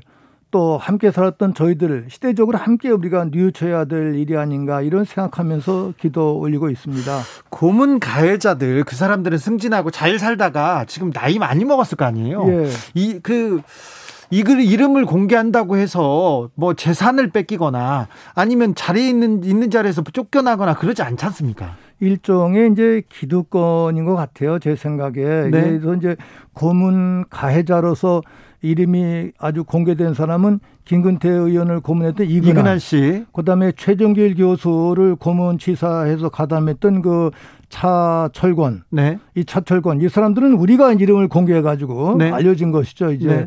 근데 그 차철권 씨 같은 경우는 기가 막힌 게 1973년 11월 10월에 최정길 교수를 고문 치사한 주범 있잖아요. 네. 그래서 책임으로서 강등이 됐어요. 어, 어디로 이제 좌천됐대요. 네. 근데 그 다음 해 74년 3월에 네. 바로 민청년 사건이 일어났던 그 해인데 네. 그 3월에 울릉도 간첩 조작 사건을 아주 이 사람이 만든 거예요. 네. 그래서 차천권이가 다시 또 승진했어요. 승진하고 네. 그리고 또 훈포상을 받았어요. 네. 근데 이 사람은 취소가 또 안 된 거예요. 그래요? 어, 이런 일이 있을 수가 있 그래서 우리가 의문을 갖는 거는 훈포상 취소된 분들은 고문 가해자 중에서도 조금 아래 직 책에 있었던 사람. 네. 그분들 몇 분만 그렇게 당한 것 같아요. 진짜 몸통, 예, 진짜 몸통. 지시자들. 그 사람들은 오히려 당하지도 않고 이게 아주 기가 막힌 일이죠. 역사의 참 예. 비극이네요. 네. 오사공호님 이런 파렴치한 행정소송 응원합니다. 끝내 이 길이라 얘기하셨고요. 0335님께서 친일파 청산도 중요하지만 조작 사건 가해한 사람들 청산 먼저 돼야 됩니다. 하는데 이 고문 가해자들 지목된 사람들 사과는 제대로 했습니까? 아 사과를 어, 박지원 국, 그, 뭐 국정원장이 네. 딱한 분에게 사과를 했어요. 그 한 분한테 사과한 이유는 네. 그 과거사 진성 김영위원이 신청하셨던 분들이 네. 맨 처음에 거기서 이 사람 재심 신청해라. 네. 그 재심에서 무죄가 되셨어요. 네. 그분 하나는 국가 공문에 나와 있으니까 그분 한 사람에게만 사과를 한 거예요. 아주 다른, 다른 우, 웃기는 일이죠. 그러니까 다른 동료들이 다 같이 무죄를 받았는데 사과를 못 받아서 야 이런 일이 있을 수 있냐. 그게 우리가 국정원에 권고했어요. 네. 권고를 하려면은 네. 사건 피해자 전체에게 네. 공동으로 사과를 해야지. 어떻게 그렇게 한 분한테만 사과하고서 우리 사과했다라고 이렇게 할 수 있냐. 네. 이건 장난도 아니고 너무 분노를 일으키는 거다. 예. 이러고 저희들이 꾸짖고 항의를 했죠, 이제. 네. 박지원 원장한테 좀 꾸짖어야 되겠는데요? 그, 뭐, 그분도 요새 힘드신데, 뭐, 제가 기도해드려야죠. 아, 기도하고 계십니까? 장하다님께서 고문을 하는 걸 애국이라고 생각했던 사람들인데, 이름 공개해 주시면 자랑스럽게 여길 것 아닌가요? 얘기하네. 그러니까요. 자랑스러운지 아닌지 한번 공개해 봅시다. 7244님, 두 번 다시 이런 짓 못하게 공개해야 진정한 인권 선진국으로 가는 길입니다. 그렇습니다. 그런데 1315님께서 정권 바뀌었는데 왜 행정은 그 모양일까요? 이렇게 얘기합니다. 그게 참 저도 안타깝고 마음이 아픕니다. 네. 사실 3년 전에 공개한 것도 잘한다고 그래서 그렇게 한 거예요. 예. 근데 그런 거 할 때 저희들의 뜻을 좀 수렴했어야 되는데 네. 그냥 사무적으로만 처리한 거예요. 네. 요 정도로 몇 사람 이제 훈장 취소하면 되겠다 하고 한 건데 식으로. 네. 너무 그게 진정성이 없는 거죠. 진정성이 없어요. 네, 그냥 공무원들의 그 진정성이 없는 것 아주 안타깝고 가슴이 아픕니다. 오늘 재판 분위기는 좀 어떻습니까? 오늘은 아주 우리 저희들 피해자들이 많이 가셨어요. 네. 한 20여 명. 네. 보통 행정법원에는 한두 분밖에 안 계시는데 네. 이렇게 많이 오시간 그 판사분들 세 분인데 특히 재판장께서 어 이분들 누구냐고 변호사한테 질문하시더라고요. 네. 변호사가 이렇게 보시더니 아 이게 다 고문 피해자와 가족들입니다. 이렇게 이제 시작을 했어요. 네. 그랬더니 한참 있다가 재판 진행 중인 변호사하고 또 어, 이제 행안부에서 나온 직원 그 해명을 듣고 설명 듣더니 예, 저희들이 이제 에, 일종의 그 뭡니까 그 소송 소송 당사자잖아요. 네, 네. 인권의학 연구소. 네. 제가 거기 일하고 있으니까 어 누구 왔냐고 네. 제가 왔다 아 그럼 나오라고.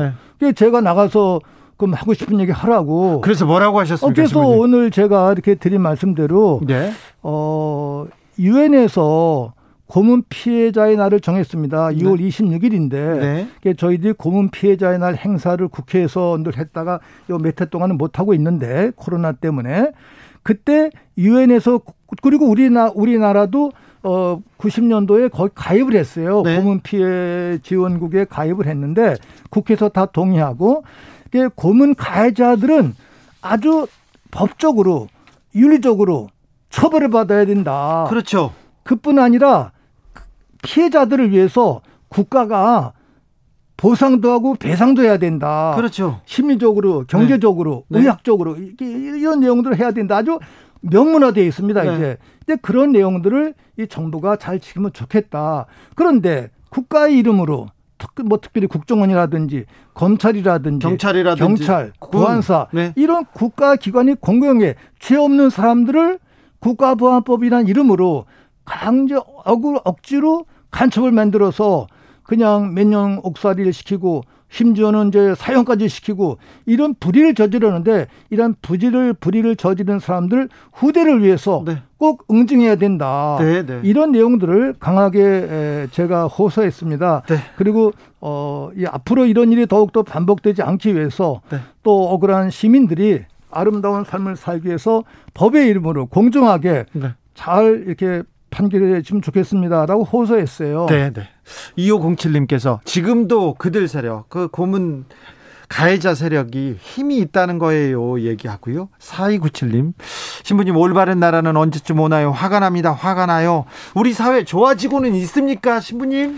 뭐, 좋아지고는 있는데 생각보다는 못한데 네. 그래도 우리가 일제시대 때보다 네. 또는 이승만 때보다 네. 박정희 때보다 전대현 때보다 조금 진전된 부분이 있겠죠. 네. 근데 거기서 만족하지 않고 네. 더 우리가 아름다운 유엔 인권 헌장이 보장한 그러한 공동체를 세우기 위해서 네. 각자 자리에서 더욱 노력해야 된다고 생각을 합니다. 알겠습니다. 고문하는 일은 없어야죠. 그리고 그 잘못한 사람들이 피해자들한테 사과는 해야 될 거 아닙니까? 잘못했다고는 해야 될 거 아닙니까? 아까 인권의학 연구소 활동하신다고 했는데 이 인권의학 연구소는 뭐 하는 단체? 네, 인권의학 연구소가 이화영 소장이라고 이분이 의사세요. 네.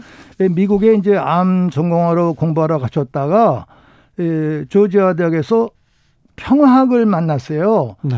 아, 우리가 인간의 병을 고치는 것도 주, 뭐 중요하지만 공동체의 선익을 위해서 어, 공동체의 암을 제거해야 되겠다. 네. 그래서 평화학을 전공하셔서 네.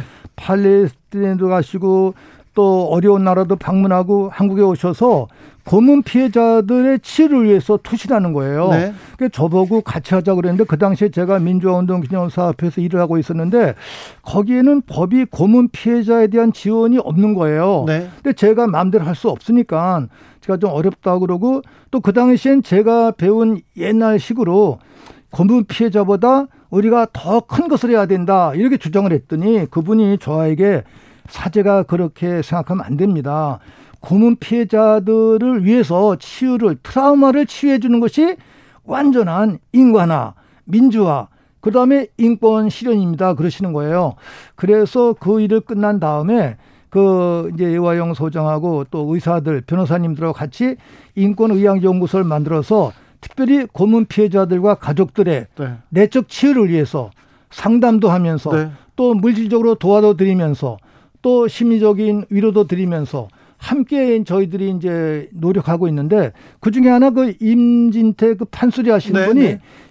위해서 판소리를 하는 거예요. 네. 이 그분들이 크게 노래하고 네. 소리를 지르니까 네. 어, 이게 치유가 되는 거예요. 네. 이때까지 말도 못하고 계셨던 분들이 네. 그래서 그분들의 내적 치유를 위해서 그다음에 국가가 하지 못하는 그 트라우마 센터 네. 우리가 만들어야 되겠다. 그래서 이제 수녀원을 빌려가지고 네. 그분들 모이면서 내적 치유하는 그러한 일을 하고 있고 가족들의 내적 평화 또 현장에 가기 위한 일들 이런 일을 도와주고 있습니다. 이제. 그 김근태 의장 얘기를 나눌 때마다 고문 피해에 상처가 남아 있는 것을 느낄 때마다 정말 고통스럽더라고요. 네, 그래서 우리 김근태 의장 돌아가신 2012년 12월 30일 그리고 1월 1일, 2일 날 장례미사 할 때 제가 명동 성당에서 우리가 김근태 의원뿐이 아니라 고문당하신 모든 분들에게 시대적인 빚을 졌다. 네. 이분들의 내적 치료를 위해서 국가가 앞서서 해야 돼. 국가가 하지 못할 때 우리라도 나서서 하자. 네. 예. 그래서 이제 인권의학 연구소를 네. 설립하고 김근태 치유센터를 우리가 네. 만들게 되었습니다. 이제 네. 알겠습니다. 그분들을 통해서 사회가 더 밝아지면 좋겠어요. 네. 이성권님께서 잊혀지기 전에 피해자들께 피해자들께서 돌아가시기 전에 꼭 바로 잡아서 제대로 사과 받았으면 합니다. 행정소송 결과는 언제 나옵니까? 아, 11월 5일 네. 오후 2시에 네. 한다고 오늘 발표하셨어요. 네. 공공채 적에게 저한테는 총을 쏘라고 막 하셨잖아요. 총을 쏘고 감옥에 가라고 막 하셨지 않습니까? 아, 이게 완전 기도하고 회개하라고 그래야죠. 아, 그렇죠. 총을 쏘면 안 되죠. 네, 총 쏘면 안 되죠. 자, 지금 우리의 공동체가 갖고 있는 병은 뭘까요? 어, 뭐 항상 똑같은데 에, 이기주의, 네. 개인주의, 그 다음에 상대방에 대한 배려의 네. 부족이랄까, 네. 공동선에 대한 인식이 조금 부족한 것 같아요. 네. 제 해석입니다. 네. 그리고 무엇보다도 역사 의식, 예. 이 선조들에 대한 감사함과 함께 에, 선조들께서 피 흘려 싸우셨던 그 노력, 또 민주화와 남북의 평화 공존을 위해서 노력하신 그 선배들의 네. 그 선업에 대해서 네. 우리가 늘 어떤 부채를 지니고 있다라는 생각 속에서 해야 되는데 제가 저 자신도 반성합니다만 우리 시대를 진단할 때 이 부분이 조금 약하지 않을까. 특별히 오늘 청년들께 제가 호소드리고 싶은 것은 이렇게 말씀드리면 뭐 또 나이 들었다 그러는데 그 나이 들고 상관없이 희생과 봉사, 봉헌 어? 공동체를 위해서 헌신하는 그러한 자세가 더 절실하게 요구되는 때가 아닐까 네. 이런 생각하면서 지내고 있습니다. 어, 대선이 얼마 남지 않았습니다. 우리 이 시대에는 어떤 지도자가 필요한지 고민하게 됩니다. 네. 고민하게 되죠. 근데 정말 아주 혼탁스러운 때인데 이 혼탁스러울 때일수록 어, 문익환 목사님의 말씀이 늘 생각이 나네요. 문익환 목사님께서 70년, 80년 어려운 때 저하고 대화를 나눌 때 이런 말씀 하셨어요. 함신부, 최선이 없으면 차선을 선택하는 지혜. 네. 이게, 이게 중요하다. 네. 또 그러시더니 만일에 최선과 차선도 없으면 네. 아, 최악이 아닌 네. 차악을 선택하는 지혜. 네. 이것도 지혜다. 네. 그래서 우리 시대에 맞다면 차선과 차악을 차악을 네. 선택하는 그러한 민족적 지혜, 공동체 지혜가 있었으면 참 좋겠습니다. 이제. 네. 알겠습니다. 노영식 님께서 함세용 신부님 말씀을 듣고 있으니 눈물이 핑 돕니다. 아름다운 세상 노랫말이 이상인 현실이 되길 간절히 바라봅니다. 네, 대선 잘 우리 어, 국민을 잘 이끌 좋은 지도자가 나와야 될 텐데요. 네, 계시죠. 네, 그렇습니까? 네. 네. 전 보시고 그러시진 않으시죠? 네. 저는 사제잖아요. 네. 전 보는 사람은 어떻게 보시죠? 전 보는 분들은 네. 이제 아직 그 미숙한 원시적인 상태니까 지금 유치원이니까 조금 더 올라가시면 돼요, 이제. 네, 알겠습니다. 여기까지 들을까요? 고맙습니다. 지금까지 함세용 신부님이었습니다. 교통정보센터 다녀오겠습니다. 이승미 씨.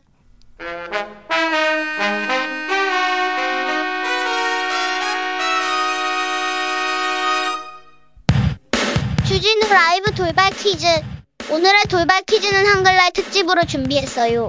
제가 불러드리는 문장을 맞춤법에 맞춰 정확히 적어 보내주세요. 너무 긴장하지는 마세요. 쉬워요. 자, 문장 읽어드릴게요. 웬 멧돼지가 베개를 베고 주라를 듣고 있었대? 한 번 더 읽어드릴게요. 웬 멧돼지가 베개를 베고 주라를 듣고 있었대? 샵9730 짧은 문자 50원 긴 문자는 100원입니다. 지금부터 정확히 적어 보내주시는 분들 중 추첨을 통해 햄버거 쿠폰 드리겠습니다. 그리고 햄버거 못 받아서 아쉬워하는 분들을 위해 다른 선물도 준비했어요. 주진우 라이브 채팅창 환경을 깨끗하게 맑게 만들어주는 친환경 선풀 달아주시면 추첨해서 에코백 드릴게요. 주진우 라이브 돌발 퀴즈 월요일에 또 만나요.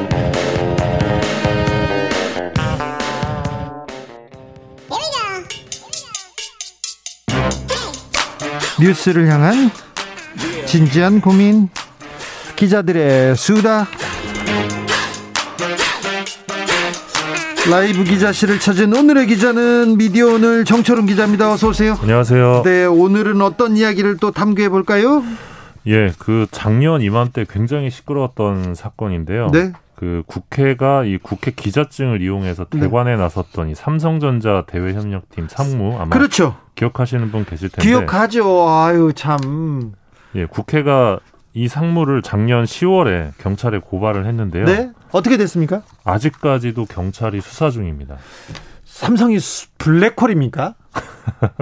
왜 거기만 가면은 이게 이게 어려운 사건도 아니잖아요. 그렇죠. 어려운 사건도 아닌데 네. 아직까지도 수사 중이라고 해서 예. 간단한 사건입니다. 예, 앞서 이 이분이 새누리당 당직자 출신이고 비례대표 공천도 받았던 분입니다. 네. 비례대표 32번. 네. 그런데 2016년에 삼성 대외협력팀 상무로 채용이 됐고 예.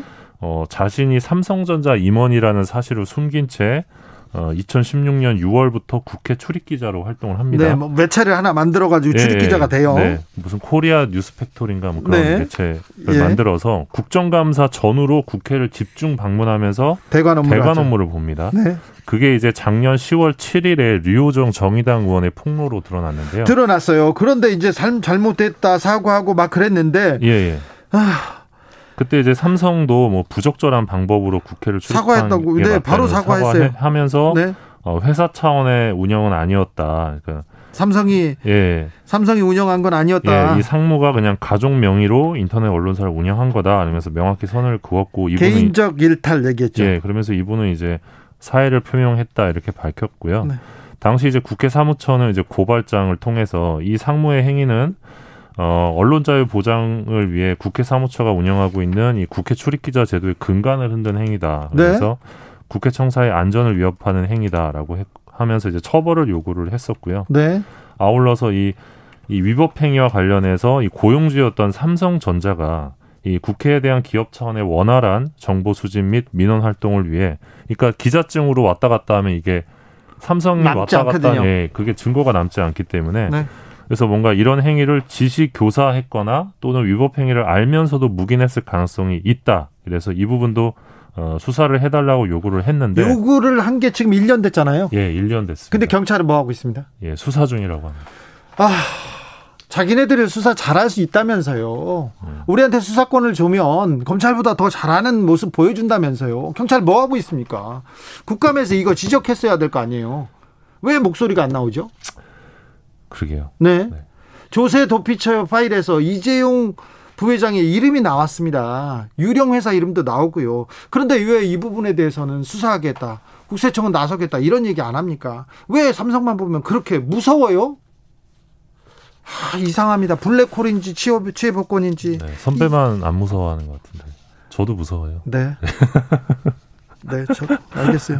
저는 안 무섭기만 해요. 자, 다음으로는 어떤 얘기로 갈까요? 네, 그 배우 반민정 씨 얘기를 잠깐 할까 하는데 예전에 네. KBS 드라마 각시탈이라고 네. 거기에 출연했던 분입니다. 그런데요. 반민정 씨가 사실 허위 보도로 인한 피해자 중에 한 분인데 예. 이분이 작년에 두 건의 손해배상 소송에서 2억 원의 배상 판결을 받았습니다. 네. 꽤큰 액수인데 그러네요. 당사자인 기자들이 지금까지 배상액을 전혀 지급하지 않고 있다고 합니다. 아, 그래요? 예.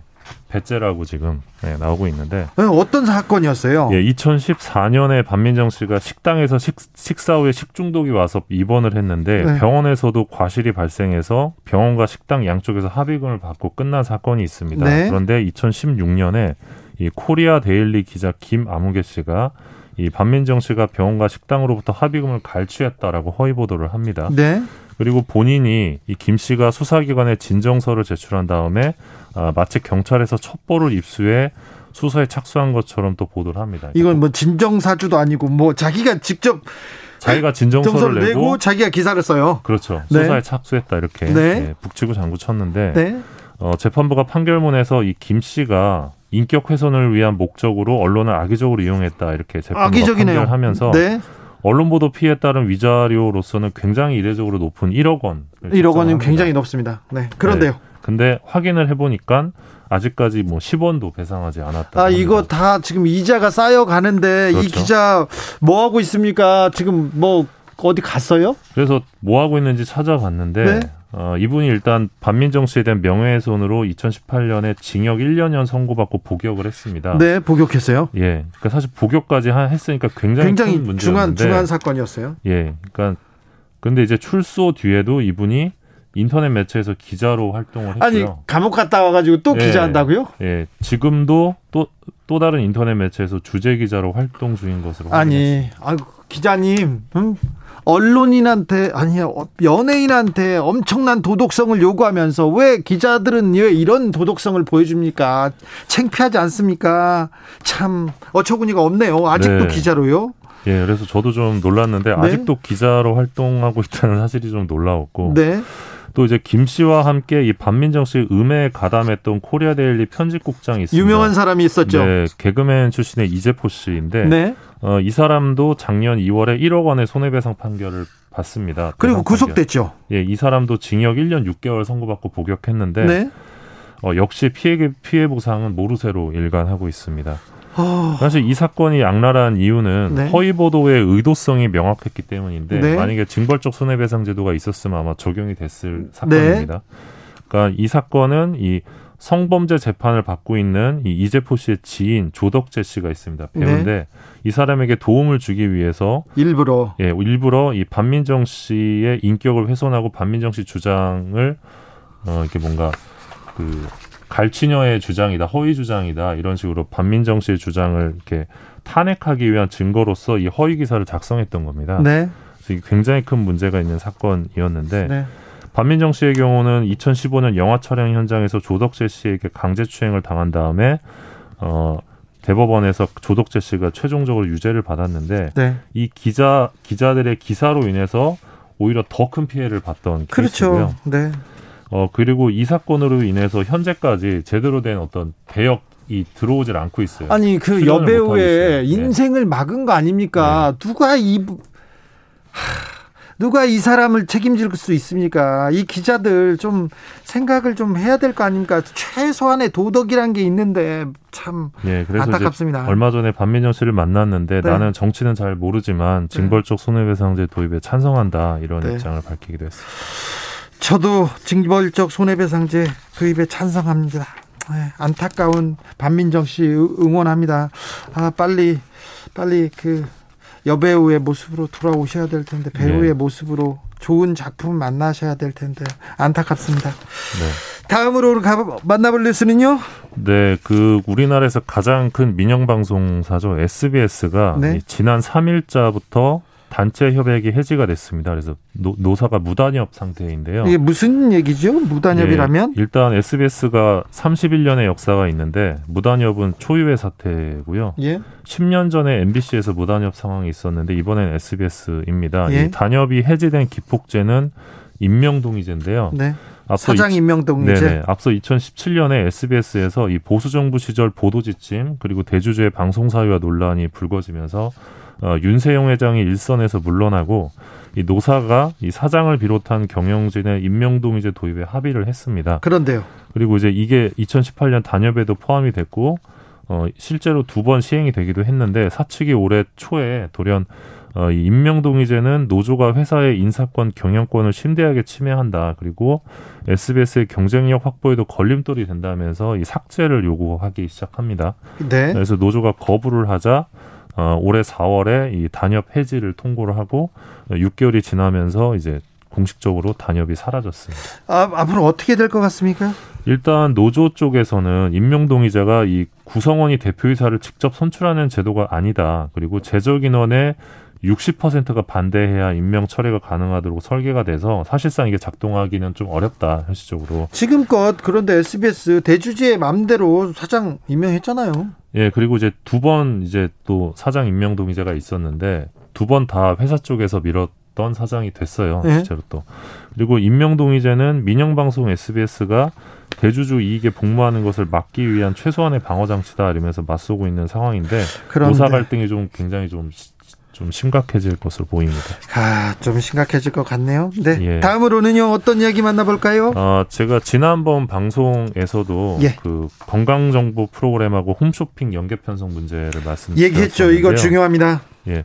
어, 방송통신위원회가 어제 예. 이 2021년 3월 한 달 동안의 방송분을 대상으로 이 건강정보 프로와 홈쇼핑의 연계 편성 현황 점검 결과를 발표했습니다. 무슨 얘기인지 아시죠? 저기 프로그램에서 어떤 여배우가 가수가 나와가지고 나 이거 먹고 건강해졌어요 이렇게 하면 조금 있다가 홈쇼핑에서 그걸 팔고 있다는 거. 그렇죠. 그그 제품을 팔기 위해서 그 프로그램이 만들어졌다는 거 그 얘기입니다. 예, 돈을 받고 만들어진 거죠. 예. 근데 이제 돈을 받고 만들어졌다는 얘기를 안 하죠. 표, 고지를 안 합니다. 광고인데도 광고라는 예. 얘기를 안 합니다. 네, 맞습니다. 그, 그런데요.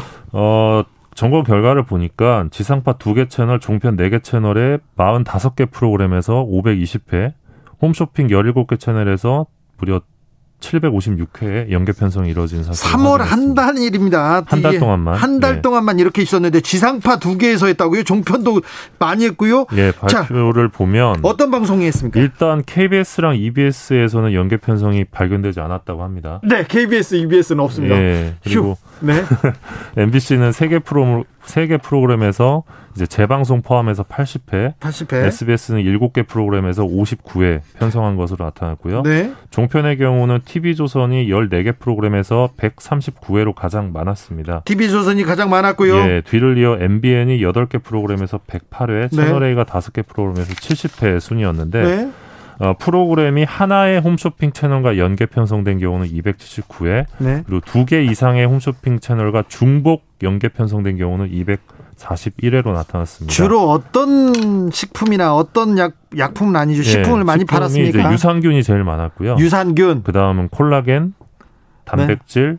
오메가 3 그리고 시서스 순이었습니다. 네. 시서스. 다들 이제 집에 하나 둘 뭐 갖고 계실 만한 제품들인데. 자, 여기 MBC하고 SBS가 이렇게 많다는 게 또 좀 충격적이기도 합니다. 네. 방통위에서 이거 좀 막을 수 없습니까? 조치를 취해야 되는 거 아닙니까? 이게 이 시청자를 기만하는 것일 수 있거든요. 네. 그래서 지금 협찬고지를 의무화하는 방송법 개정안을 지난해 국회에 제출했는데 네. 계류 중이고요. 아직 그 법이 안 만들어졌군요. 예, 지금 사실 이 사안은 방통위원장도 심각하게 문제의식을 갖고 있습니다. 네. 그러니까 방송에서 이걸 먹으면 병이 치료된다고 하는데 채널을 잠깐 돌리면 옆에서 그 상품을 판매를 하고 네. 있다. 근데 이게 광고냐 아니냐의 문제가 생기는데 지금 광고로 규제받지 않고 있고 네.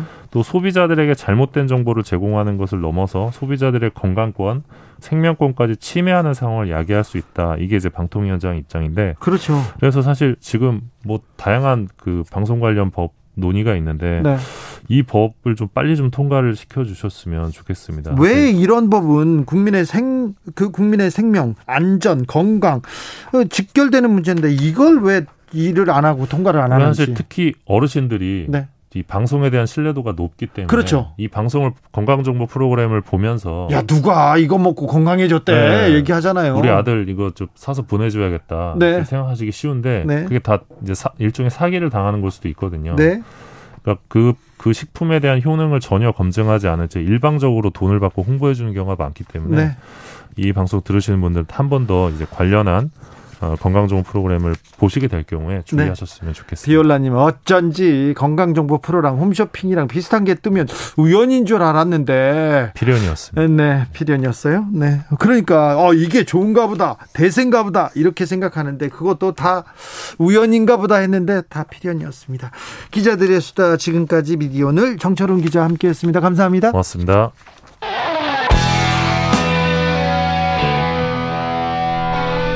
스치기만 해도 똑똑해진다. drive thru 시사 주진우 라이브.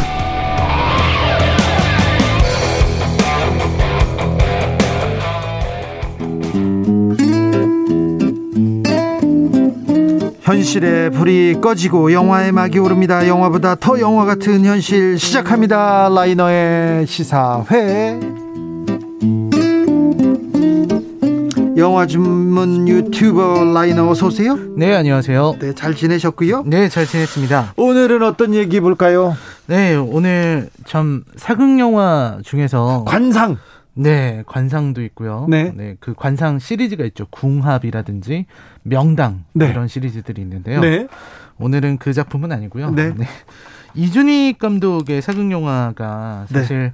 그 안에 메시지를 잘 담고 아이고. 또 이제 사람 냄새 나는 어, 그렇죠. 연출이 아주 네. 인상적이거든요. 좋죠. 네. 그래서 또 역사 작품을 다룰 때이 네. 사료를 정말 꼼꼼하게 살피고요. 네. 그리고 거기 그 여백 속에 자신의 상상력을 담아서 하나의 이야기로 승화하는 그런 능력을 갖추고 있습니다. 왕의 남자. 네, 맞습니다. 네. 그리고 뭐 동주라든지 네. 박열, 네. 최근에 자산어부에 이르기까지 네. 되게 큰 의미가 담긴 작업을 하시는데요. 이런 요즘 시사 기사들을 접하면서 네. 생각하는 게 우리에게는 역사라는 하나의 참고서가 있다. 예. 이걸 통해서 좀 우리가 지금의 문제에 대한 힌트를 역사에서 얻으려고 해야 되겠다는 생각을 했습니다. 네. 그래서 그 중에서 이제 이준익 감독 영화에서 개인적으로 가장 좋아하는 사도라는 영화를 가지고 왔습니다. 라이너가 꼽았습니다. 사도. 어우 이거 네 인기가 많았어요. 많은 그 파장이 있었습니다. 저도 봤어요. 아, 네, 그렇죠. 네. 왕의 남자까지는 아니지만 네. 그래도 600 600만 명이 넘는 네. 그런 관객을 불러왔고요. 그리고 정통 사극이라는 네. 타이틀을 달고 이런 성과를 이뤘습니다. 네.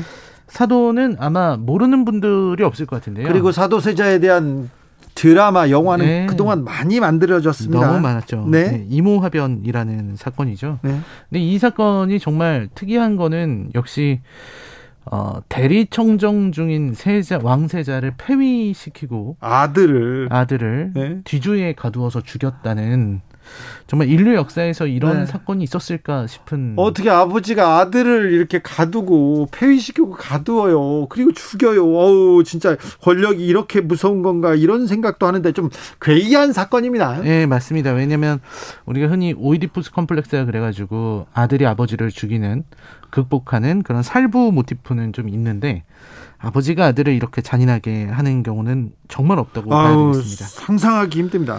네, 그래서 이 사도의 가장 재밌는 부분도 결국 아까 말씀드렸던 그 상상력인데요. 그게 바로 왕의 남자와 좀 다른 부분이라고 할 수 있겠습니다. 영화 속으로 들어가 보겠습니다. 네, 이 영화는요. 기억하실지 모르겠는데 사도세자가 관에서 일어나는 게 첫 장면입니다. 유아인. 네. 유아인 배우가 맡았죠. 네. 어, 그 이준익 감독의 말로는 네. 유아인과 같은 네. 그런 성격 있는 젊은 남자 배우가 드물었다. 아, 아이니가 생각이 좀 깊어요. 아, 네. 네. 성격도 괜찮습니다. 네. 아, 그러니까 그런 이미지를 원했던 것 같은데요. 네. 그 관에서 일어나는 사도세자 되게 네. 인상적입니다. 네. 그래서 첫 장면이 굉장히 임팩트가 있는데요. 네. 관 속에 상복을 입고 누워 있어요. 그러니까요. 그러다가 그리고 주변에는 네. 부적들이 가득 있습니다. 부적. 네. 부적 잔뜩 붙여놨고요. 예. 그리고 갑자기 불현듯 일어나서 칼을 차고 어디론가 가는데 네.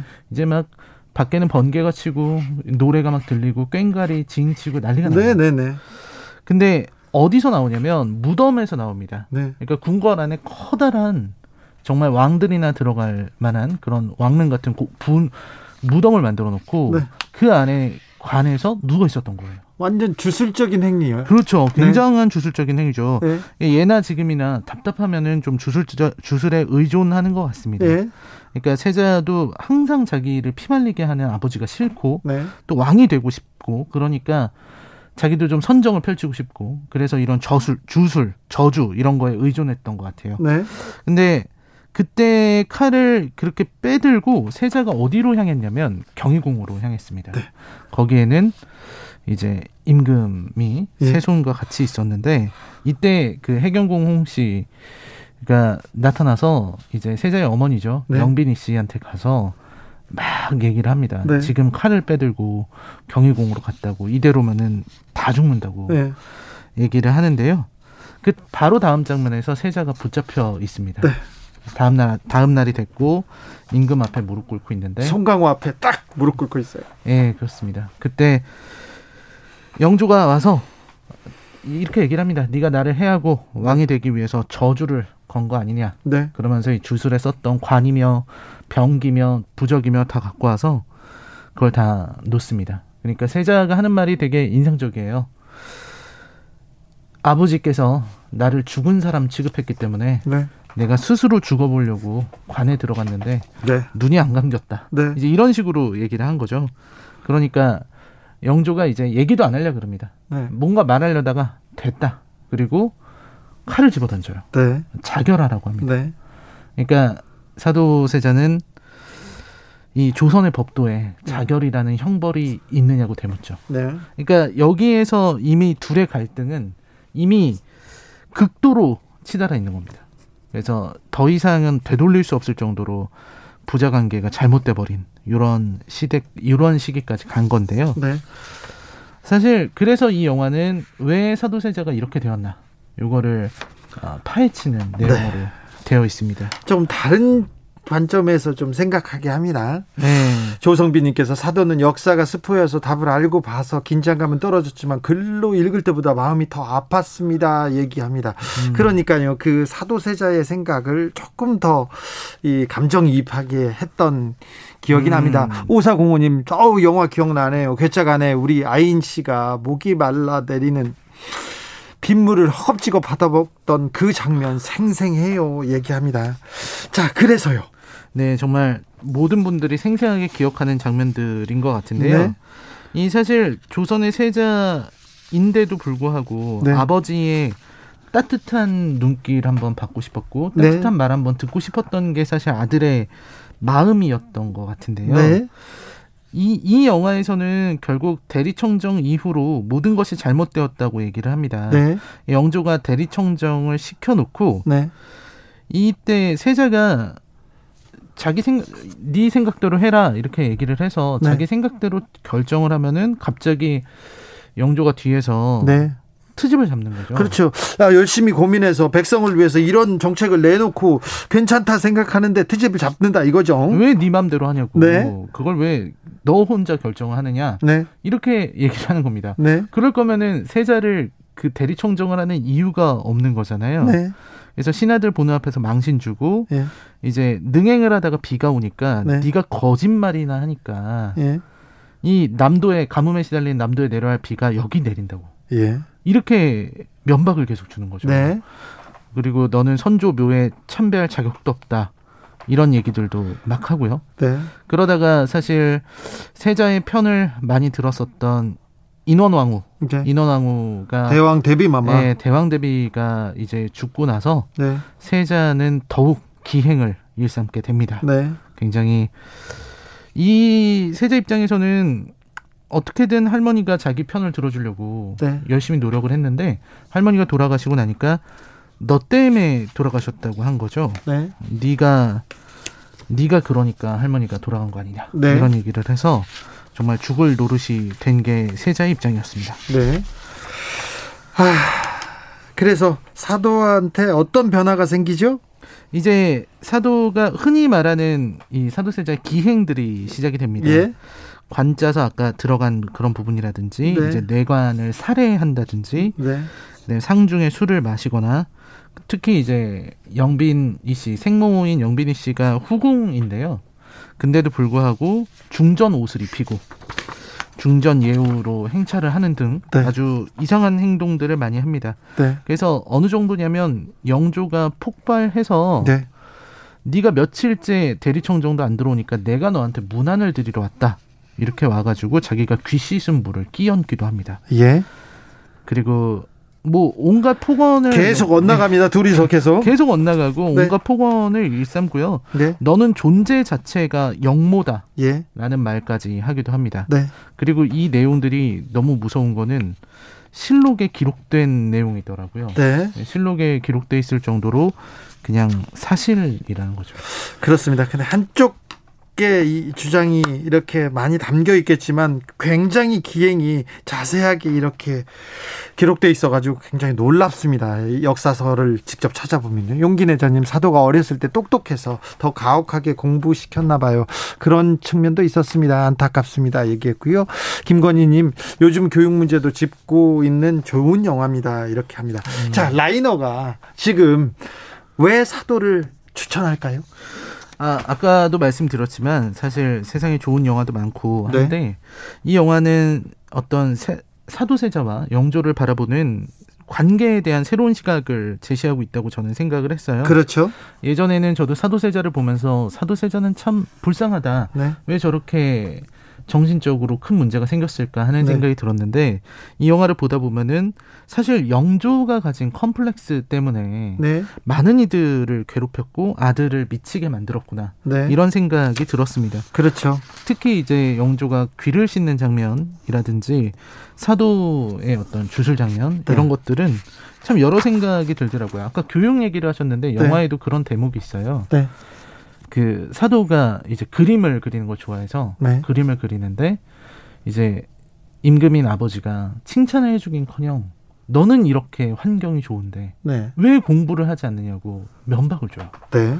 그러니까 영재 입장에서는 자기는 그 어려운 환경에서도 공부를 열심히 해서 임금이 되었는데 네. 왜 너는 그렇지 않느냐는 거죠. 네. 그러니까 자기가 제일 안 좋은 환경인 건데 네. 사도 입장에서는 견디기 어려운 환경인 거잖아요. 예. 그거를 전혀 생각하지 못하는 모습들이 인상적이었습니다. 네. 결국 정치라는 게 저는 갈등을 봉합하는 일인지도 모르겠다 이런 생각이 들더라고요. 네. 어떤 일을 추진하고 계획하는 것도 중요하지만 우리 사회의 갈등을 봉합하고 달래고 설득하는 게 정치가 아닌가 하는 생각이 들었는데요. 그런데 지금 영조는 끝까지 물러설 생각이 없었어요. 네.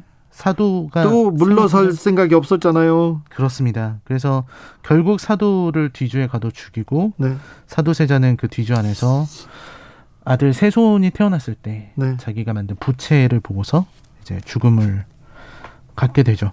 그래서 사도 정신병 심각하지만 네. 영조도 정상은 아니었습니다. 그렇죠. 그렇습니다. 정상이 아닌 두 부자가 이 나라를 경영하다가 네. 많은 아픔이 있었습니다. 네. 아들을 조금만 안아줬으면 어, 자기 새끼인데 왜 그렇게 이렇게 이렇게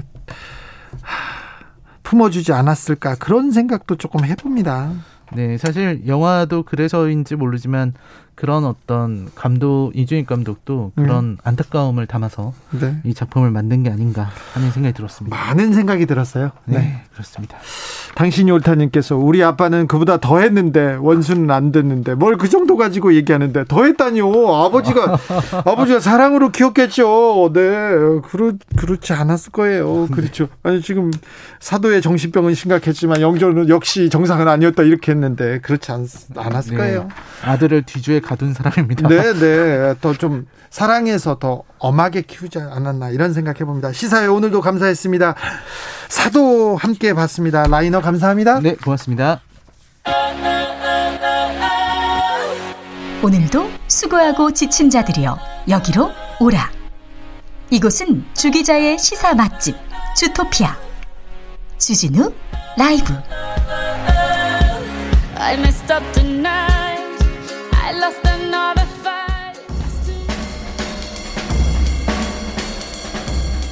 느낌 가는 대로 그냥 고른 뉴스 여의도 주필 생명을 택배 거래 법, 법 밖에 반려화물 경향신문 기사인데요. 카멜레온 구입할 수 있을까요? 인터넷에다 이렇게 물어보면요. 고속도로 고속버스 택배로 보내드릴게요. 아니면 일반 택배로도 보내드릴 수 있습니다. 얘기하는데 이게 택배 과정에서 이 박스 안에서 동물이 폐사하는 경우도 있다고 합니다. 그런데 뭐 책임을 지는 사람은 없고요. 아, 현행 동물법상 개와 고양이, 토끼, 패럿, 기니픽, 햄스터 여섯 종류만 반려동물로 지정되어 있습니다. 그래서 반려동물은 이렇게 동물 운송업자를 통해서만 배송이 가능합니다. 직접 어, 판매자와 구매자가 직접 거래를 하는 것만 가능한데 나머지 파충류, 조류 이런 거는 이런 다른 동물들은 반려동물로 지정돼 있지 않습니다. 그래서 일반 화물로 택배로 보내도 아무런 제재를 받지 않는다고 합니다. 그래서 박스 안에서 택배로 가면서 죽는 동물이 나오고 있다고 합니다. 허술한 규정으로 희귀 동물이 짐작 취급을 받고 있다면서 농해수위 안병길 의원이 이렇게 호소했습니다.